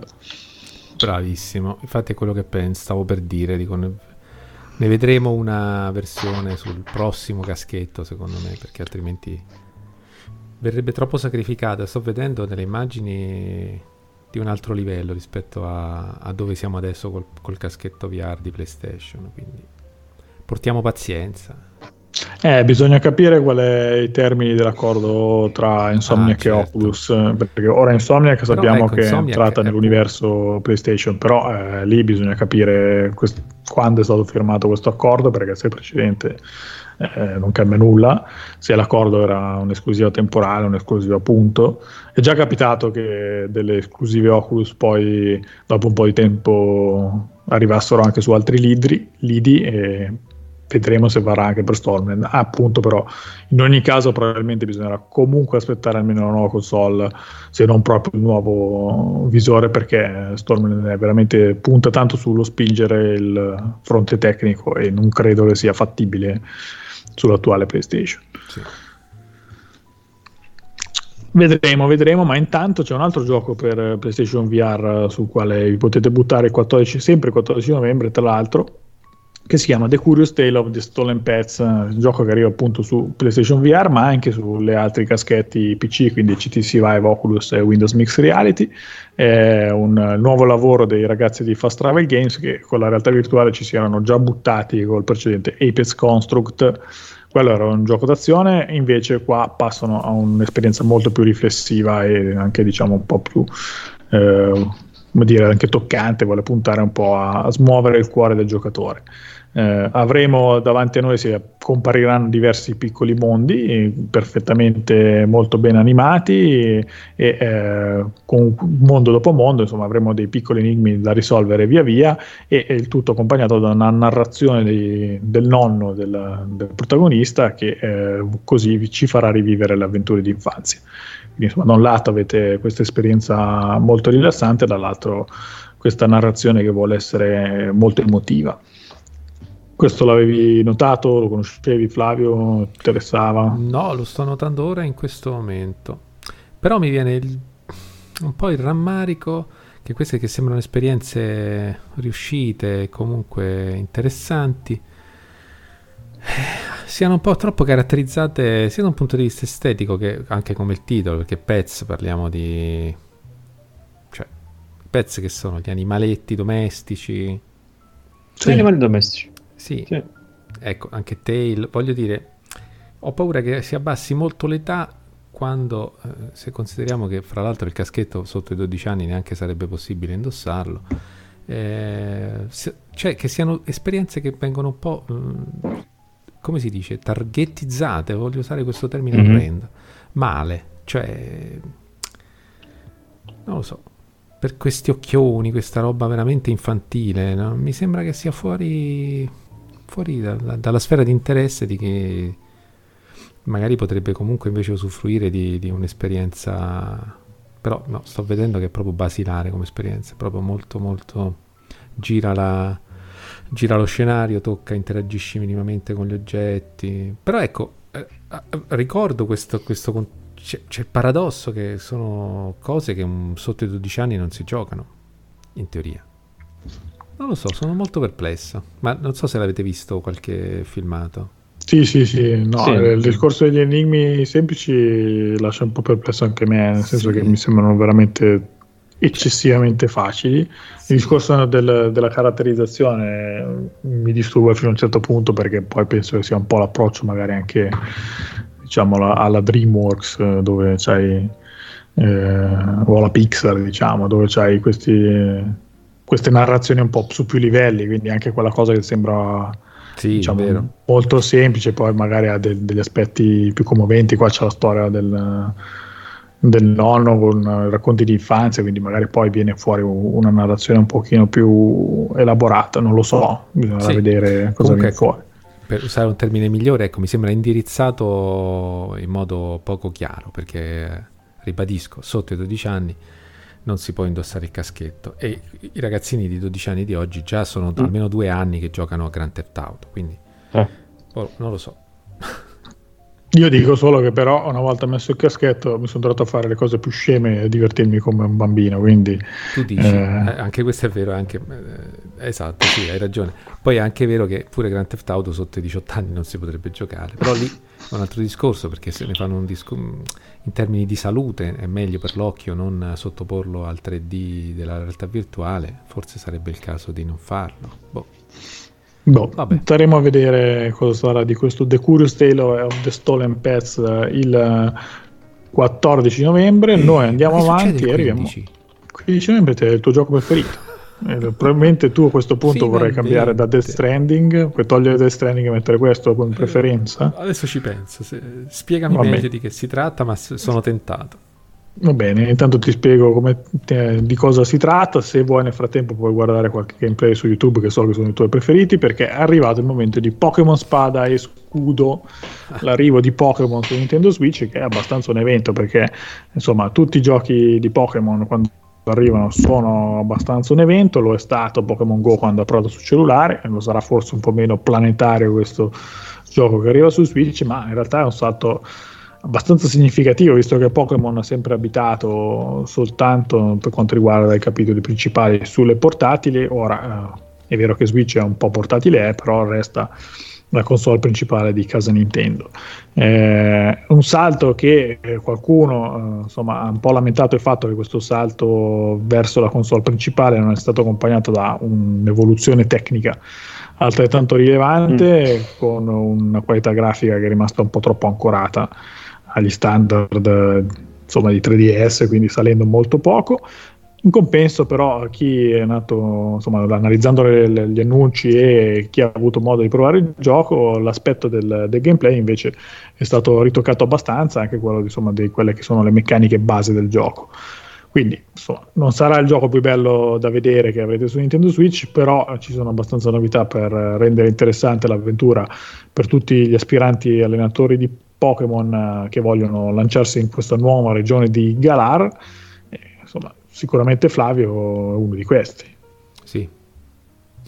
È che non so più dove metterli tutti ah. questi ah. giochi di Pokémon che ho acquistato. Tutti questi anni. Pokémon, cioè i Pokémon stessi, sì.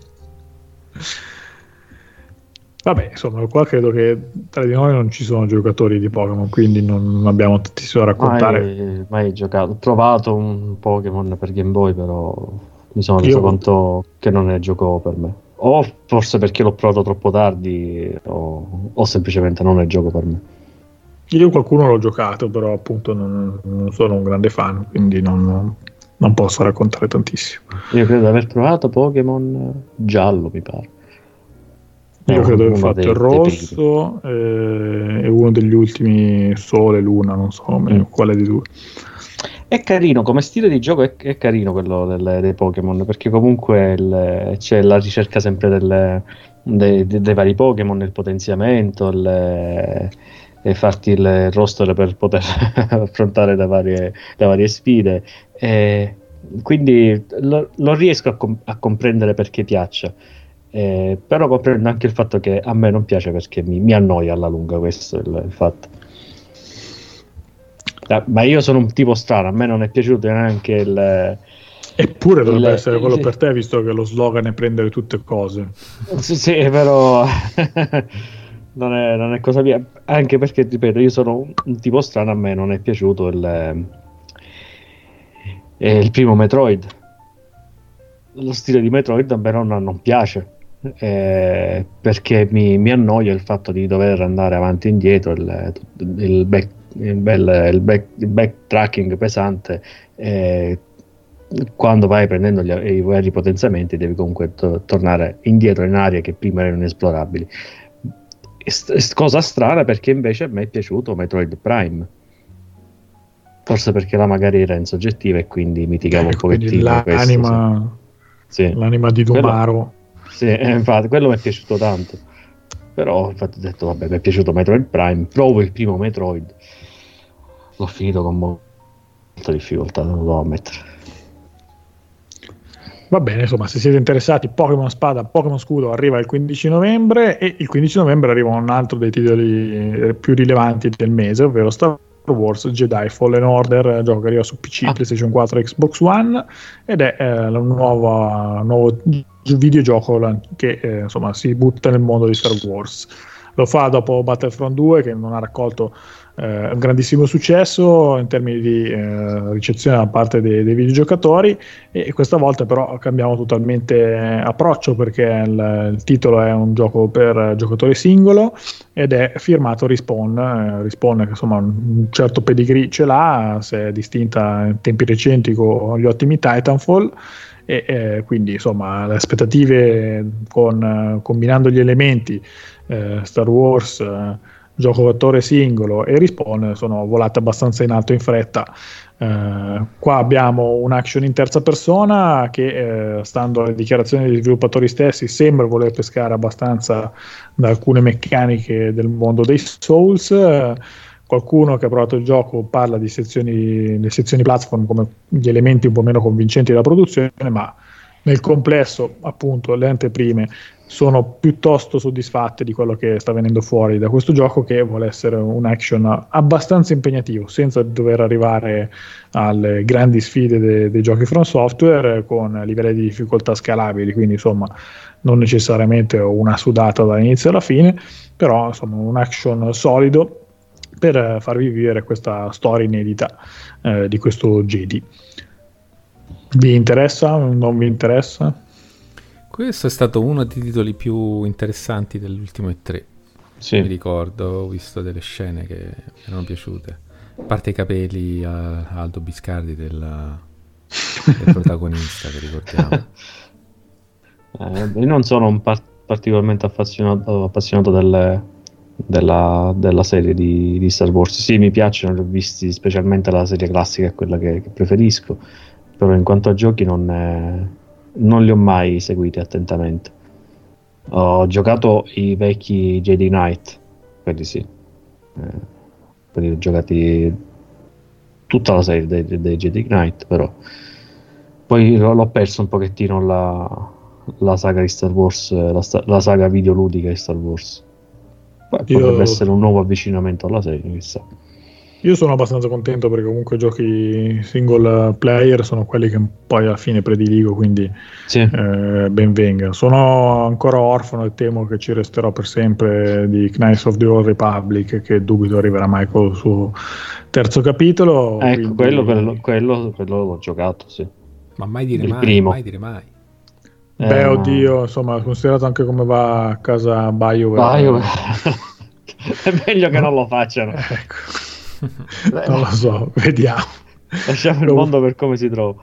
Risponde, ti risponde, cioè, c'è abbastanza, non dico fiducia cieca, però hanno appunto un bel, un bel curriculum, sì. quindi ci si può aspettare buone cose. Quello che è stato mostrato, devo dire che non, è, non, non mi è piaciuto, non, non mi ha colpito, ecco, né in positivo né in negativo. Quindi eh, quella sezione che è stata fatta vedere alle tre sì è carina però non, non, mi è sembrata quella cosa fuori di testa che mm. speravo di vedere da, da Respawn però appunto chi l'ha provato dice che poi dopo la profondità nel gioco c'è eh, soprattutto giocandolo a livelli di difficoltà più alti eh, ci sono appunto grossi elementi pescati dai Souls piaccia o non piaccia tipo il falò dei Souls dovrebbero essere dei cosiddetti punti meditazione.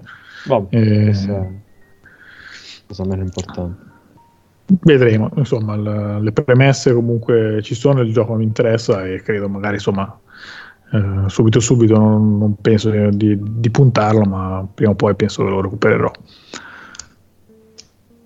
Chi invece lo vuole recuperare subito lo trova il 15 novembre, Star Wars Jedi Fallen Order su PC, PlayStation 4 e Xbox One e noi continuiamo con un'altra saga cinematografica molto, molto longeva e apprezzata che è quella di Terminator Resistance. Eh, il gioco arriverà su PC, PlayStation 4 e Xbox One. Insomma, torna Terminator sulla, sul grande schermo, torna anche sulle piattaforme di gioco. Eh, questo videogioco non segue le vicende della pellicola, eh, segue invece l'avventura di un soldato eh, nella sua guerra futura eh, contro Skynet. Eh, non è stato in realtà mostrato tantissimo di, di, quello che sarà questo Terminator Resistance. L'unica cosa che sono riuscito, almeno per quanto mi riguarda, a trovare riguardo questo gioco è un estratto di circa 7 minuti nel corso dell'ultimo IGX. Eh, che eh, tra l'altro insomma, fa vedere che il gioco fa, molto, fa molta leva sulle meccaniche stealth, quindi non si entra eh, armati di mitragliatori in mezzo ai nemici. Aspetta, ma... aspetta, aspetta, aspetta. È, è, stealth, si sa poco, ma non è che c'è Kojima dietro a Terminator Resistance. Eh, non lo so, può darsi che magari come hobby per, per rifiatare si fosse buttato su quello. Insomma, alla fine si sa che anche lui una certa tendenza al cinema ce l'ha. Un quindi... po' di scena. Beh, in realtà spero di no, nel senso che quello che si è visto non è stato super entusiasmante. Eh, sembravano quello che è stato mostrato per quanto riguarda anche queste meccaniche stealth erano molto semplici, cioè arriva dietro la torretta, fai il minigioco di hacking per far saltare la torretta, va avanza la prossima senza farti vedere. Dal punto di vista tecnico non è facile capirlo da, da un video di YouTube, ma non mi sembra niente di eccezionale. Insomma, bisognerà vedere, ma per ora non mi sembra molto di più di una produzione appendice al film di turno, non ai livelli di Jumanji, però eh. insomma, vediamo. Voi stuzzica no. in funzione del film? Zero. Che no? Eh, guarda, eh, Five, non, qua non, non, so. non deludere che, che, questo è in prima persona, spara tutto. Eh sì, il fatto scappa. è che a livello di giochi di Terminator io sono molto legato a Terminator Skynet, che non so in quanti conosceranno. Era, uno, spara- eh, era uno, sparatutto in, eh, in prima persona. La caratteristica è che aveva grafica poligonale ma poligonale era un pochettino strano come sistema di grafica poligonale perché eh, uno pensa magari al, ai poligoni veri e propri, invece erano delle, dei piani che si intersecavano e creavano la, la, la forma poligonale. Del, era un pochettino strano, eh, erano tutte cose molto spigolose. Ecco, io definirei Terminator Skynet sì, spigoloso. Ed era ambientato anche questo eh, nella guerra futura appunto contro Skynet ed era molto molto bello anche come eh, varietà di situazioni e c'erano ehm, il, c'era la parte diciamo a, a, piedi ovviamente come qualsiasi sparatutto eh, con i vari modelli di Terminator che potevi andare a, ad incontrare sia quelli umanoidi che quelli che si vedevano nelle, nelle ispezioni delle guerre future delle, dei primi Terminator, quindi c'erano i, i ragnoni giganti, c'erano le, i velivoli che ti, ti sparavano dal, dal cielo, c'era, eh, c'era, anche una, una eh, sessione che era in, eh, in movimento sul, sull'autostrada. Eh, e quindi c'era un po' di varietà nelle, nelle cose. Eh, andavi ad esplorare anche il, gli edifici ormai distrutti, eh, trovavi eh, del, ciò che rimaneva di una civiltà ormai estinta. Era molto, molto carino. Non, non so se questo arriverà, era anche molto lento come gioco non so se arriverà a quei livelli, mm, non penso, però potrebbe essere un qualcosa di, di diverso. Già il fatto che sia ambientato nelle guerre future e che non segua le pellicole è un, secondo me è un fattore positivo. Che non, è, non sia un tie-in di quelli beceri. Però non so eh, ormai i titoli presi dal, dai film un pochettino mi sa che tendono, tendono a deludere. Però vedremo Vedremo insomma se questo Terminator Resistance uh, saprà distinguersi nella fila dei giochi dedicati a Terminator. Noi continuiamo con un altro spin-off uh, da, da, serie varie, ovvero Tokyo Ghoul Recall to Exist, titolo che arriva su PC PlayStation 4 e, e in questo caso è appunto uh, un titolo dedicato alla produzione, una delle produzioni manga anime di maggior successo degli ultimi anni. Si tratta di una produzione Bandai Namco che, come in altre occasioni, eh, ci offre una versione videoludica di manga e anime che eh, emergono nella massa e, e, questa volta è il turno di Tokyo Ghoul che sarà un'avventura action in terza persona un po' senza insomma, scivolare in picchiaduro, però con un approccio molto simile a quello dei Naruto eh, di CyberConnect che hanno un po' aperto la via a tutti gli altri. Un gioco che insomma, se non seguite la serie, non l'amate, probabilmente eh, potete anche andare oltre, ma se invece vi piace Tokyo Ghoul, volete vivere un attimo la, le attività dei personaggi, potete puntarlo e invece segnarvelo sul calendario. Noi continuiamo, arriviamo al 19 novembre dove troviamo Football Manager 2020 su PC, puntuale come ogni anno, anche qua insomma abbastanza imbancabile l'appuntamento con, con Football Manager eh, manageriale stranoto di Sports Interactive che ci fa vivere l'esperienza dell'allenatore, un po' del manager tutto tondo di una squadra di calcio eh, la questione che riguarda Football Manager è un po' che eh, pur essendo ottimo e straottimo, eh, anno dopo anno è arrivato a un livello dove le modifiche apportate, per quanto siano tante piccole migliorie che eh, l'appassionato che ci spende sopra centinaia di ore è capace di notare, a chi invece ci dedica meno tempo è difficile iniziare a cogliere le differenze anno dopo anno e quindi insomma diventa anche molto interessante l'opzione di puntare semplicemente sulla mod che aggiorna le rose alla, esatto. alla nuova stagione. Eh, qua e... ci vorrebbe Manu che e, insomma, è appassionata delle, di, football, di football manager. Beh, negli ultimi anni non è stato aggiunto tantissimo, nel senso che appunto quest'anno troverete un nuovo sistema che gestisce il vivaio, eh, alcune caratteristiche in più per definire il ruolo dei giocatori, eh, cose che però insomma appunto sono un po' difficili da etichettare come delle rivoluzioni perché non, il motore, l'interfaccia e tutto il resto eh, restano sostanzialmente le stesse. Eh, resta appunto insomma se siete molto appassionati può essere un buon acquisto se non, lo, se non vi aggiornate su Football Manager da qualche anno può essere un'opzione se invece siete arrivati a 2018 o 2019 forse appunto puntate sulla, sulla mod e via mi stavo chiedendo, c'era già nelle versioni precedenti una componente di gestione delle mele marce dello spogliatoio? Allora, il discorso de- della morale c'è sempre stata, penso addirittura in modo abbastanza un po' meno evidente, persino da, da quelli vecchissimi, mm-hmm. eh, quando si chiamava Scudetto. Insomma. Eh, il discorso è che nel corso degli anni poi il, ogni aspetto è stato approfondito all'inverosimile, eh, già dalle edizioni scorse c'era tutto un discorso di eh, ruoli e influenze nello spogliatoio per cui potevi vedere che Tizio Caio e Sempronio erano quelli che facevano la voce grossa nello spogliatoio, quindi probabilmente rompere le scatole a loro significava rovinare eh, il morale a tutti, eh, oppure che questo faceva comunello con quell'altro, insomma sono tutte cose che erano già state abbastanza approfondite. Ogni anno c'è l'occasione per puntare, puntellare eh, qualche aspetto in più, perché comunque è una, una, produzione che resta molto molto vasta e dettagliata e quindi anche eh, con tanti aspetti che possono essere diciamo, arrotondati ulteriormente. E c'è la modalità online chiaramente, no? Penso di sì, penso di sì, ma eh, tra l'altro insomma, il uh, 2019 l'ho giocato uh, perché era in Xbox uh, Game Pass. Ah. Eh, la versione di Game Pass però non aveva, credo, l'online o forse non aveva supporto alle mod, non mi ricordo, mancavano degli aspetti su, sulla versione del Game Pass.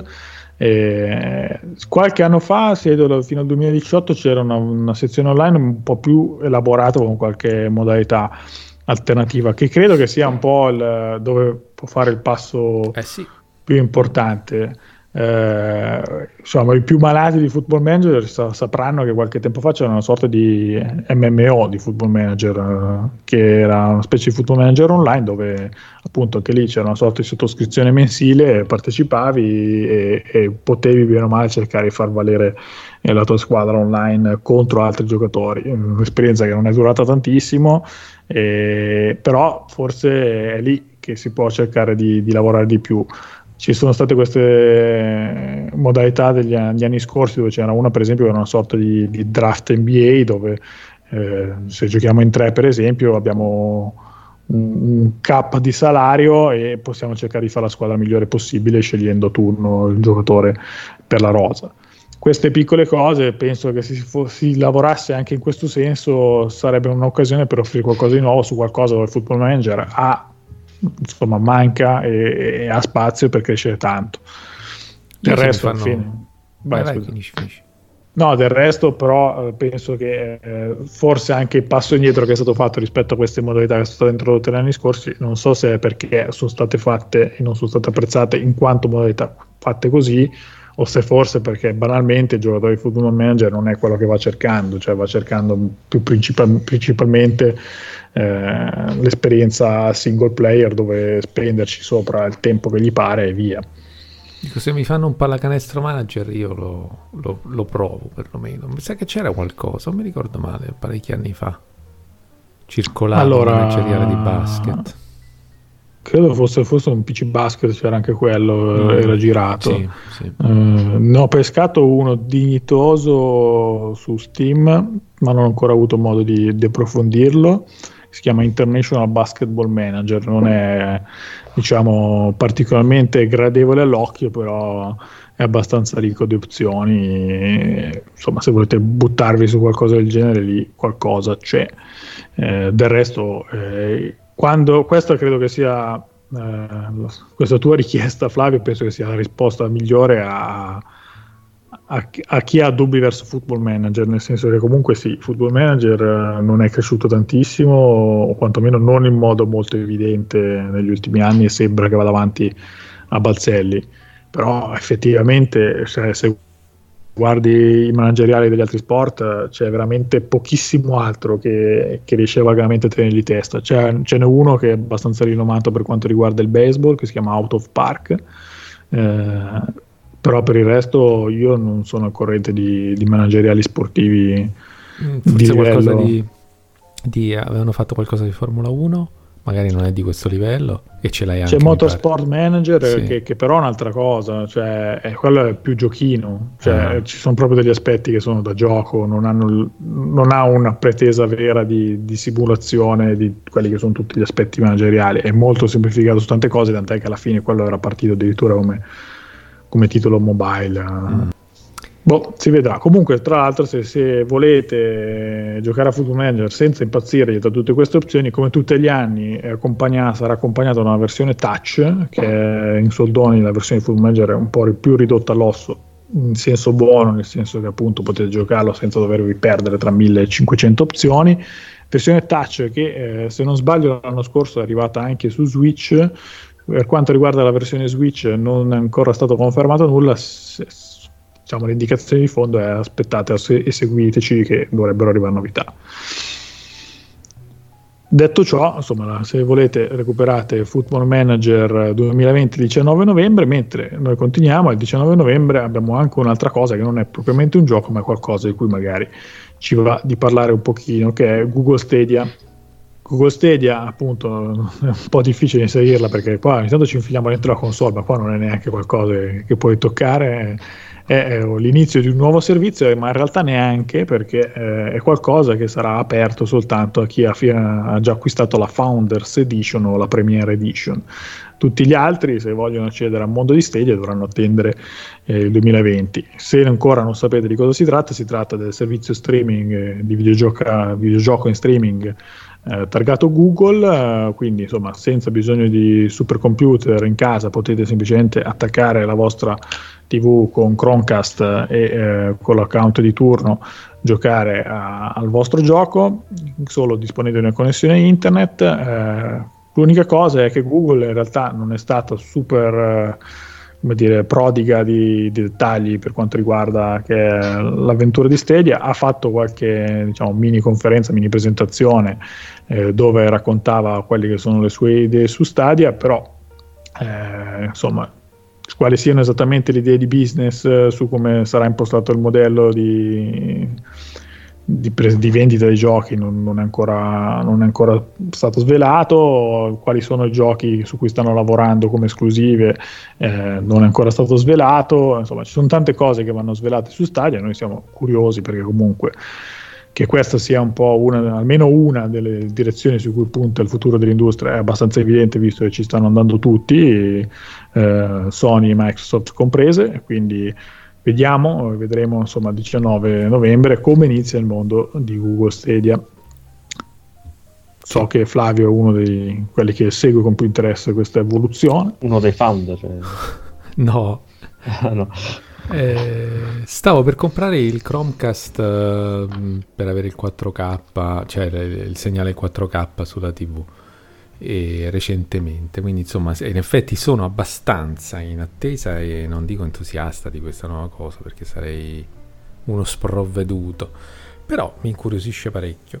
Non lo so, io sono, sto diventando, mi rendo conto, e, e non mi linciate perché conosco la malattia, diciamo, della, della copia fisica, eh, sto diventando molto immateriale, cioè mi piace moltissimo questa idea di non riempirmi casa di cose, quindi perché, perché, già lo è, già effettivamente è piena di vecchie console, di, c'è pure un cabinato, quindi l'idea di andare avanti continuando ad accumulare oggetti mi, mi è un po' svantaggiosa, diciamo. E certo, se avessi una reggia non sarebbe un problema, però questa cosa dell'immaterialità mi affascina perché c'è anche un altro aspetto che se, se io uh, continuo ad accumulare, ne abbiamo parlato poi tante volte di questo, oggetti eh, che, che, che, appunto compro e poi non uso, mi sento um, a disagio, cioè infatti non lo sto più facendo perché si sfocia poi nell'acquisto compulsivo, in qualcosa che non ha più senso per, per, l'utilizzo che se ne fa, ma per il fatto, puro fatto di comprare, no? l'atto dell'acquisto che ti gratifica sul momento, ma di, poi a quel punto di che cosa stiamo più a parlare,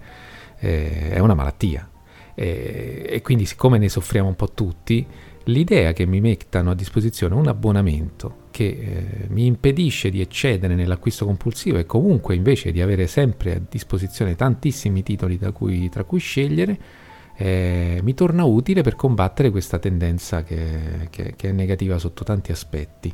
E siamo talmente bombardati da, da, da offerte di qualsiasi tipo che, eh, che, che, neanche siamo al sicuro no? col discorso immateriale e digitale, perché Steam eh, non è che risolve la questione, anzi forse... Eh, ma non grave. te la risolve neanche Google Stadia.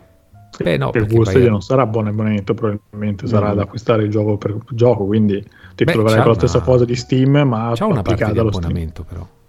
Allora, l'abbonamento per ora, questo torno sul discorso di partenza per cui io Della poca chiarezza, sì. trovo un po' bislacco che uh, a meno di un mese dal lancio eh, Google, che tra l'altro ha chiesto c'è più di 100 euro per entrare in questa fase preliminare. Sì. Ecco, per entrare in questa fase preliminare ancora abbia, sia stata così vaga, non si sa benissimo quali sono i giochi che saranno disponibili, insomma, sono tante cose che andrebbero chiarite e non sono ancora state chiarite, ma tra le va- cose che sono state indicate è che eh, c'è questo abbonamento Stadia Pro che eh, anche qua non, non, è chiaro, ma per ora pare di no, non dovrebbe in- essere una roba alla, alla, PlayStation Now o alla Game Pass dove avete eh, una, una, certa diciamo, libreria di giochi eh, da cui pescare. Il senso di, del Pro è eh, darvi la possibilità eh, di accedere a tutta una serie di, di caratteristiche diciamo, premium su quella che è la, Uh, la, il funzionamento di Stadia, tipo la possibilità di giocare con la risoluzione massima.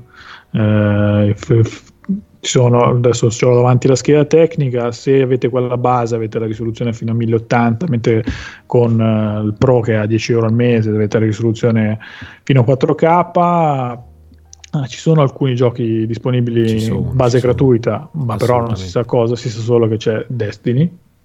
No, no, ma ci sono, dai, questo è, è evidente che ci sarà una eh, Ma non di... si sa qual è, potrebbero no, essere due, potrebbero essere 50. Sappia, che non si sappia va bene, però eh, il punto fermo è che esiste un catalogo di giochi accessibili in abbonamento. Poi dopo ci sono alcuni titoli, magari quelli appena usciti, che dovrai pagarti a parte, però ti fanno pagare qualcosa, perciò è chiaro e evidente che ci sarà pure eh, in cambio qualcos'altro, nel senso se no, non è che ti puoi pagare la risoluzione e poi oltre a quello ti paghi pure il gioco. Io allora, qua devo, si, indovinare, qua si tira a indovinare perché appunto uh, chiarezza non è stata fatta. A me sembra che l'approccio voglia essere tipo PlayStation Plus nel senso non con l'abbonamento con x mila giochi a disposizione, ma con un, diciamo, un'aggiunta costante eh, di, di, roba nella tua libreria che partirà abbastanza esigua e poi probabilmente arriverà a essere un po' più ricca se gli stai dietro. Eh, perché altrimenti non capisco il senso perché qua di partire e dirmi solo l'unica certezza è Destiny 2 eh, se ce n'avevi, non dico tanti, ma altri 5 dignitosi, eh, li avresti comunicati, credo. Sì, eh, quindi, Comunque, boh. a me anche questo aspetto qui, no, per tornare al discorso di PlayStation Now, di alcuni titoli che rimangono disponibili solo fino a una certa data, pure mi torna utile per combattere il discorso della, del procrastinare, no? dell'avere sempre a disposizione il titolo che ormai ti sei comprato, ce l'hai lì sullo scaffale, ne disponi a tuo piacimento e quindi poi alla fine che succede? Che tantissime altre distrazioni ti portano lontano da completare una, eh, una cosa che hai iniziato e magari ti stava anche piacendo. Io ora sto giocando Uncharted 4 su PlayStation Now perché so che oltre a scadermi l'abbonamento che mensilmente va rinnovato, eh, mi, a un certo punto me lo toglieranno. A gennaio mi toglieranno il gioco, questo è anche God of War che voglio giocarmi entro quella data e lo farò, sono convinto perché sono arrivato a mettere in fila una serie di sessioni di gioco che io non facevo da molto tempo e devo ringraziare questo sistema di, eh, di gioco che mi torna utile. Uno perché mi fa anche risparmiare, perché a 9,90 io ho preso God of War e Uncharted 4, anche se ormai non costano più le cifre di quando appena erano usciti, ma quindi anche per quanto riguarda... Ma li hai presi in prestito? Eh sì, alla fine... Se sì. poi li togli, quindi quei 10 euro poi non, non te li eh, tornano. Vabbè, ma quando tu... Ma, ah, nel frattempo hai avuto in cambio l'esperienza di gioco. È come quando vai al cinema, mica ti compri la, la pizza del, del, cinema. Cioè la pizza sì, magari prima di andare al cinema, ma dico la... la il film non, non è che te lo porti a casa, te lo vai a gustare e spendi 8,50 euro. Sì, eh, questo sì. Quindi, però, ecco, io il film poi riesco a vedermelo in quel modo. Invece, col, col, col film che ho a casa, anche il stesso discorso vale per i film, non solo per i videogiochi. Ho una marea di Blu-ray di film che altrimenti non avrei potuto vedere se, se non scaricandoli in modo truffaldino, cosa che non mi piace fare. E, ho, e, ce li ho lì e non li ho ancora visti. Magari ce l'ho da un anno. Titoli che avevo preso con entusiasmo perché volevo vederli. Perché poi magari ce n'è un altro, un altro, un altro. Sì, e... però Boh, non, non, so, per me film e giochi sono esperienze diverse. Sì, per via delle, dell'interazione. Sì. Quindi... Però ecco, mettici anche che io non sono uno che rigioca facilmente. Quindi poi alla fine, una volta che anche l'ho vista... Eh. Quindi comunque c'è sempre una, una eh volta sì. sola. Eh sì, eh sì. Quindi poi... Eh, non lo so, dicevamo Stadia non si è ancora capito bene se eh, potrà essere a livello di quello che ha proposto fino adesso Sony, potrà essere persino meglio, chi lo sa, vedremo. Però anche questo è la ragione della curiosità che nutriamo nei confronti di questa cosa. Abbiamo detto 19 novembre, giusto? Sì, sì, vabbè, insomma, del resto siamo un po' in un periodo d'oro per uh, questa concorrenza tra abbonamenti, c'è Game Pass che non è in streaming, però eh, si distingue ogni mese per lanciare a prezzi ridicoli i gioconi, quindi eh, sì. in teoria ne guadagniamo infatti, solo noi giocatori. Quindi. Infatti sì, io dicevo PlayStation Now, ma Game Pass forse è persino superiore attualmente. A... Sì, io, io, cito Now per un discorso di insomma, parità tecnologica, stiamo parlando di due, giochi, due, due servizi sì, di giochi in certo, streaming. Poi streaming, se parliamo giusto. di quella che è la libreria, è chiaro che Game Pass ora come ora vince mani basse sì. eh, su tutti gli altri. Uh, Now ha il vantaggio, appunto, come ci hai dato tu, di essere anche l'occasione per affrontare certe esclusive PlayStation se non avete PlayStation, perché altrimenti appunto non c'è modo. Uh, però insomma, Game Pass che vi dà roba tipo di Outer World uh, al lancio, per ora è abbastanza imbattibile. Sì. Comunque noi andiamo avanti, lasciamo Google Stadia e vediamo se almeno al 19 novembre quando esce ci darà qualche risposta in più. Eh, sempre il 19 novembre abbiamo Narcos Rise of the Cartels, arriva PC, PlayStation 4, Switch e Xbox One e eh, si tratta di un gioco dedicato a quella che è una delle serie tv più apprezzate di Netflix, appunto Narcos. Eh, affronteremo quindi le battaglie fra la DEA e i Narcos, potremo scegliere con quale fazione schierarci e, però non si tratta di un gioco d'azione ma di un tattico alla XCOM eh, il riferimento a XCOM è abbastanza evidente basta, se conoscete il gioco e guardate un trailer di questo Narcos il richiamo è clamoroso alcune icone sono praticamente le stesse l'interfaccia di base quella è, eh, ormai è sdoganata per essere riferimento per questo genere di giochi. Eh, l'auspicio qua è che eh, da ISCOM si sia ripresa anche la qualità del gioco stesso, visto che poi dopo l'ambientazione, il gusto di trovare i personaggi della serie eh, rendono l'esperienza comunque interessante. Vedremo se eh, quando esce il 19 novembre Narcos Rise of the Cartels eh, sarà, saprà reggersi un po' anche sulle sue gambe.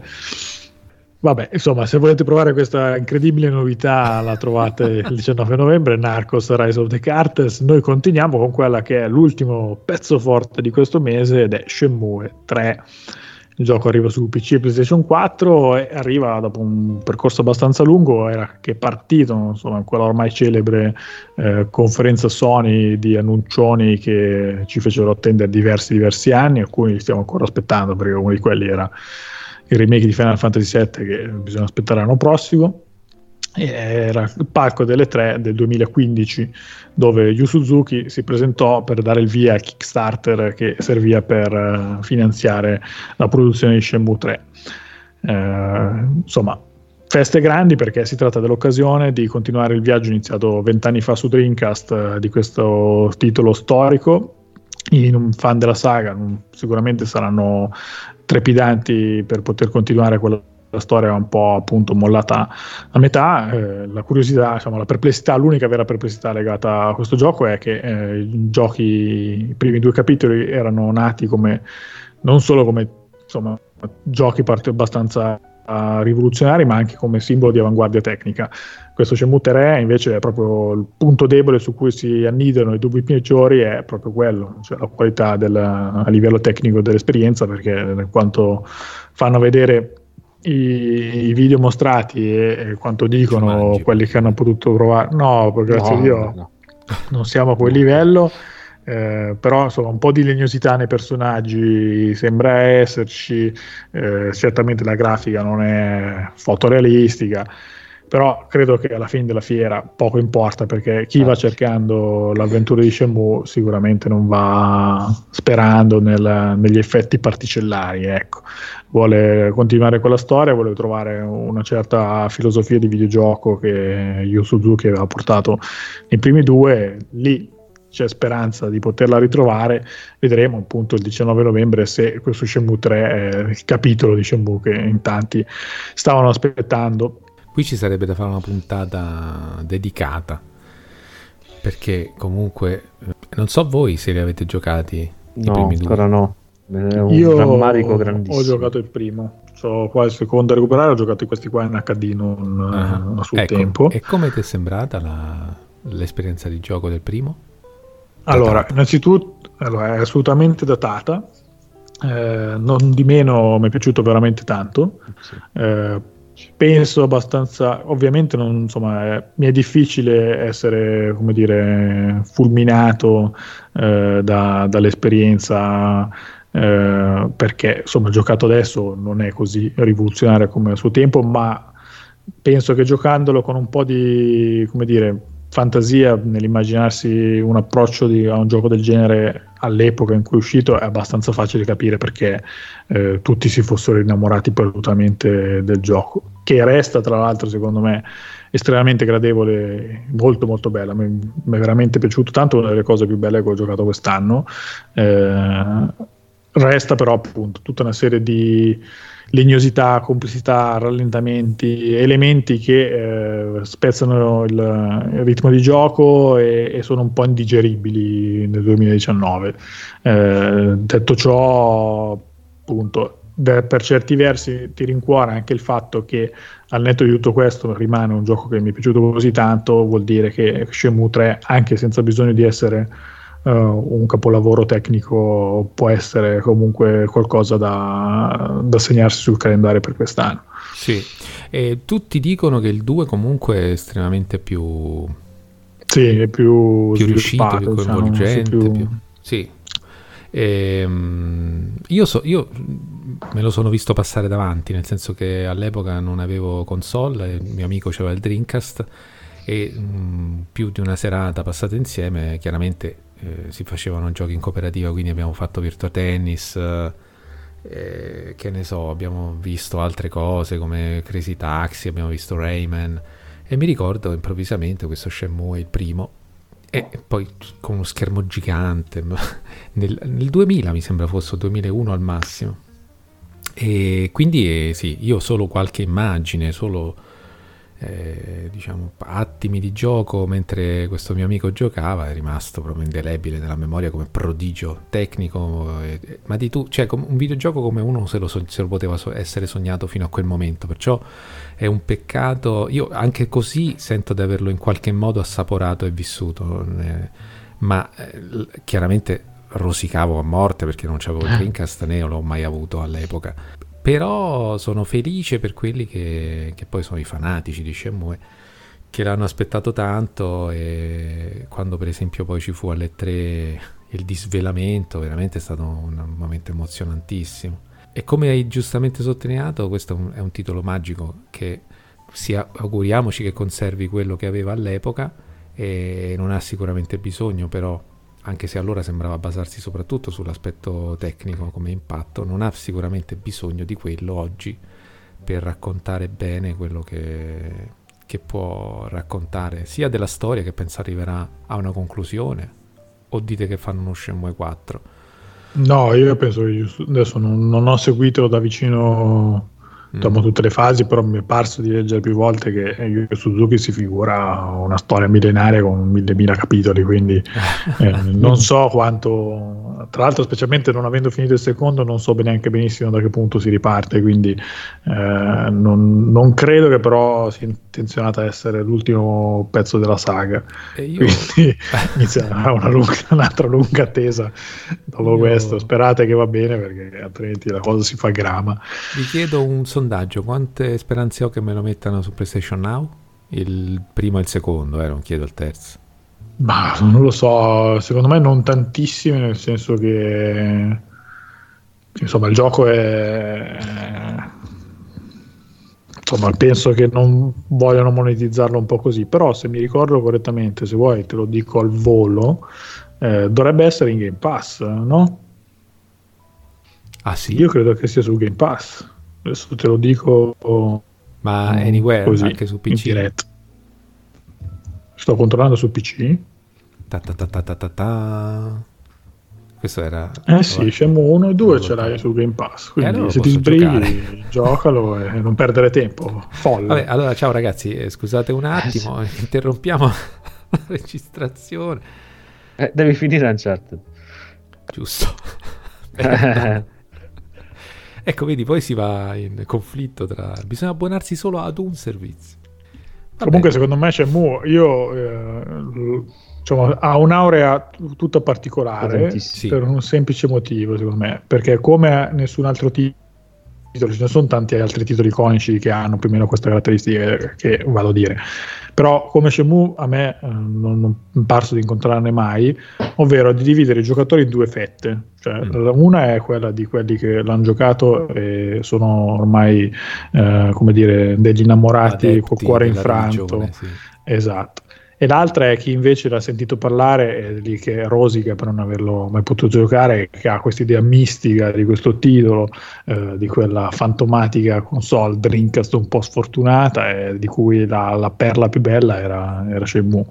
E quindi insomma che fosse riuscito che un altro gioco che riesca così a creare questo appunto alone mistico veramente intorno non ne ho presenti. Mm, ci vuole una console morente, cioè una console nata male. E... E sì, che poi il secondo in realtà è Wii andato U. su Xbox, quindi era andato anche oltre i confini di Dreamcast. Però boh, forse non avendo sfornato il primo non l'hanno seguito in tanti, non, Comunque, non ho idea. Questa cosa che hai detto è interessante perché questi titoli aumentati da leggenda secondo me sono confinati a quelle generazioni lì. Nel senso mi riesce difficile pensare oggi con l'accessibilità, adesso arriviamo addirittura a Stadia, che c'è eh, perché per un insomma qua, non, non tanto tempo dopo è stato riproposto già su Xbox, mi ricordo, Shenmue, sia il primo che il secondo Però poi non è che fosse semplicissimo anche perché non è che ne avessero fatte tirature eccezionali. Quindi molto del, della leggenda era anche legato al fatto che erano ormai inaccessibili e che se li volevi giocare su Dreamcast dovevi spendere cifre abbastanza alte per acquistarli su eBay. E... Adesso come adesso l'accessibilità rende più difficile nelle generazioni attuali ammantare un titolo di leggenda proprio, credo, eh. Ma così di leggenda non, non ne ho in mente, forse quello senza arrivare al titolo di leggenda, ma comunque con un po' questa, quest'alone. Eh, il più recente che viene in mente è il primo Nier, perché uh-huh. anche lui era andato sì, un po' sì. finito ad essere un mezzo fallimento commerciale ed era un po' sparito dai negozi, quindi quando poi è risorto come per la cult eh, era un po' difficile recuperarlo perché ancora non stava su, sui negozi digitali. Sì. Secondo me, insomma, fra 10-15 anni i giochi di cui parleremo in questa maniera sono quelli che magari sono multigiocatori, il server è chiuso e quindi non si può più rigiocare. Comunque vedi che il primo Shenmue è uscito solo per Dreamcast. Non, sì, è, sì, non sì. è, mai stato portato secondo, su Xbox. Ah, solo il secondo su Xbox. Solo il secondo ah, è uscito bravo, su, vedi. Allora, su Dreamcast e su Xbox. il primo, sì, forse... Cioè, il, il, secondo magari non ha avuto tanto seguito proprio perché il primo era diventato inaccessibile come eh, esatto, gioco. Esatto, sì. Vabbè, quindi abbiamo detto le, le esclusive Stadia eh, fra dieci anni saranno ammantate di leggenda perché il servizio sarà fallito miseramente. Va bene, insomma, se volete continuare il viaggio di Shenmue eh, lo trovate finalmente il 19 novembre eh, su PC e PlayStation 4. Noi continuiamo il 21 novembre con eh, Asterix e Obelix eh, XXL 3 The Crystal Menhir PC, PlayStation 4 Xbox One. Ecco che questo è uno che ha rischiato grosso, il man che no, se non c'era giù Mangi, questo subito dietro. Ero quasi tentato di dare il pari merito. merito perché insomma eh, Asterix e Obelix è un duo molto simpatico che ha avuto sempre una buona sinergia col mondo dei videogiochi. Io adoravo eh, sul Sega Master System il gioco di, di Asterix e Obelix. Eh, ha avuto anche questa serie XXL che era un titolo tridimensionale eh, che viaggiava ai tempi di PlayStation 2 e il cui secondo capitolo tra l'altro ha avuto da poco una remastered. Eh, ora è arrivato il, questo terzo appuntamento che eh, paradossalmente sembra quasi un passo indietro rispetto alla remastered eh, di PlayStation 2 perché eh, se l'originale appunto di PlayStation 2 aveva una telecamera libera quindi ci si spostava abbastanza liberamente in questo spazio tridimensionale qua siamo passati a una telecamera dall'alto fatto con animazioni molto semplici, una grafica sì, insomma, pulita per quanto riguarda diciamo, la risoluzione, però comunque appunto abbastanza minimale. E, insomma, veramente un poco poco sforzo e un, insomma, anche meccaniche che sembrano addirittura più, più semplificate rispetto a quelle dei, dei suoi predecessori. Eh, considerato che i predecessori sono giochi di due generazioni fa, sembra veramente un po' pochino. Se invece però voi siete super amanti di Asterix e Obelix o vedete caratteristiche e qualità che io non riesco a intravedere, vedremo il 21 novembre, potete buttarvici sopra. Noi invece andiamo avanti, arriviamo al 22 novembre dove troviamo, eh, chiudiamo il mese con Sniper Ghost Warrior Contracts, eh, gioco che arriva su PC, PlayStation 4 e Xbox One ed è un nuovo appuntamento con la serie appunto di Sniper Ghost Warrior il capitolo precedente aveva puntato forte sull'open world eh, per eh, insomma, innovare questa, questa, esperienza dell'attività del cecchino, eh, un, insomma, un, esperimento che non aveva funzionato del tutto perché diversi giocatori avevano trovato questo approccio open world un po' troppo dispersivo e, insomma, gli sviluppatori hanno detto: Va bene, vi abbiamo ascoltato, facciamo che eh, giochiamo con delle mappe più piccole. Eh, mappe mm. più piccole che però insomma, non è che si riducono a tre stanze, restano comunque delle mappe abbastanza, abbastanza ampie, ma a questo punto invece circoscritte. Eh, avremo degli obiettivi da eliminare eh, il concetto di base resta lo stesso, l'azione va pianificata, bisogna equipaggiarsi anche in funzione del, dell'approccio che vogliamo utilizzare, quindi insomma se contate di essere super silenziosi eh, e arrivare in fondo senza sollevare allarmi, eh, vi dovrete preparare in una certa maniera, se invece contate di finire a esplosivi e granate, eh, insomma l'approccio dovrà essere diverso e di conseguenza anche il vostro equipaggiamento. Eh, questo aspetto sembra essere stato lavorato, sembra che si sia lavorato bene su questo aspetto, quindi se vi piace questo tipo di giochi, Sniper Ghost Warrior Contract sembra essere partito col piede giusto. Non è un e caso niente, che insomma... un gioco di cecchini finisca la puntata, ci ha ammazzato tutti e tre. Beh, insomma, c'è sempre il solito listone che in realtà è un po' più eh. listino questo giro. Ah, non abbiamo, eh, insomma, abbiamo raccolto un po' meno. Eh, innanzitutto con due correzioni, una è che abbiamo parlato di due giochi per VR nella puntata di settembre, sono stati più o meno tra chi erano andato da definire e chi più o meno posticipato, arrivano adesso, tutti e due arrivano il 12 novembre, sono due giochi appunto per realtà virtuale, il primo è VR Ping Pong, VR Ping Pong Pro. che cos'è? Eh, e mi sono, VR. sono via, via, un po' così elegante. Meno male che non mi stanco solo io di queste cavalcate interminabili. No, sono un po', uh, serio un po' così, eh, con poca eh, stamina, sì. devo aumentare le mie statistiche GDR su quel fronte. Comunque, insomma, eh, avete VR Ping Pong Pro eh, e eh, Doctor Who di Edge of Time, eh, appunto giochi di cui avevamo annunciato a settembre, arrivano adesso il 12 novembre, eh, mentre su PlayStation 4 e Xbox One arriva Citadel Forged with Fire, un MMO, arriva il primo novembre e arriva anche su PC nella sua versione definitiva, visto che è stato early access fino adesso se avete voglia di strategia invece sulle console di Sony e Microsoft arriva Civilization 6 con eh, separate le relative espansioni il 22 novembre e eh, su Sony su PlayStation 4 arriva Astroneer il 15 novembre. Su Nintendo Switch invece se volete potete giocare New Super Lucky Tale l'8 novembre e eh, WRC 8 il 14 novembre. Molto bene, io invito tutti alla standing ovation.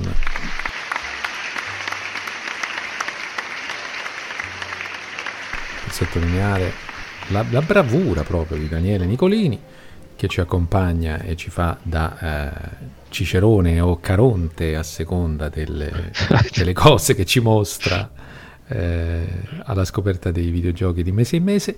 Io direi di puntare subito con Solerzia, ma anche no, che però abbiamo già detto e mi sa che siamo tutti unanimi di nuovo, quindi non uscirà. Beh, io non lo so se qualcuno di voi ha guardato quantomeno le immagini di Asterix e Obelix prima di esprimersi su Jumanji, perché ma secondo io, me è tirato. No, io ho visto Jumanji, mi basta quello, poi, basta poi ho gli incubi, se no. E, e, quindi Jumanji non uscirà, sappiatelo, dispiace per chi è magari appassionato, nostalgico, perché no? Ma io volevo mettere Just Dance veramente. Veramente? sì. Quindi salvi Jumanji? Sì, perché c'è The Rock, ogni cosa con ah, The Rock vedi, deve essere allora... salvata. Allora, Oddio, c'è anche perdonami. Doom con The Rock, però eh no, eh lì no, sono eh. combattuto. Lì sono molto combattuto perché Doom allora comunque due un po' schifo. No, Giovanni, Giovanni si potrebbe, forse, forse riesce a salvarsi. no, Just Dance io non glielo do, glielo ho già affibbiato l'anno scorso, non ricordo. Uno, uno può bastare. Eh, siamo tutti rimasti sulle nostre posizioni prima della, del lungo elenco per quanto riguarda il manche sì assoluto? Sì, eh beh, è sempre sì. quello. Sì, tra l'altro, insomma, se, se, non esce quando siamo d'accordo sul manche no, cosa succede sul manche sì? Ce lo regalano. Doppio. No, no, ce lo ah, regalano. Beh, allora va bene, okay. Gli aggiungo anche, gli aggiungo anche Shenmue 3 perché più che altro non perché mi interessi personalmente, visto che non ho giocato i, i, primi due, ma perché sono assolutamente felice per chi lo aspettava da tanto tempo. Eh, so quanto, quanto, ci tengano i fan eh, sì. a questa serie, quindi sono veramente contento. È la, la prima volta, cioè una delle, delle, volte in cui uno è contento perché esce un gioco che sinceramente non gli interessa personalmente per, per ignoranza. Sì. Non, perché, non per altre cose, per ignoranza però eh, penso che sia questo lo spirito alla fine del, dei, veri, dei, veri, appassionati, è quello di esultare quando esce qualcosa che sai che piace a, a, a qualcun altro, che sai che lo apprezzerà. Sì. Abbiamo detto ma anche no, ma anche sì. Quindi vi diamo appuntamento a molto presto con uh, qualcosa di nuovo. Ciao e grazie. Un saluto a tutti. Ciao a tutti e grazie.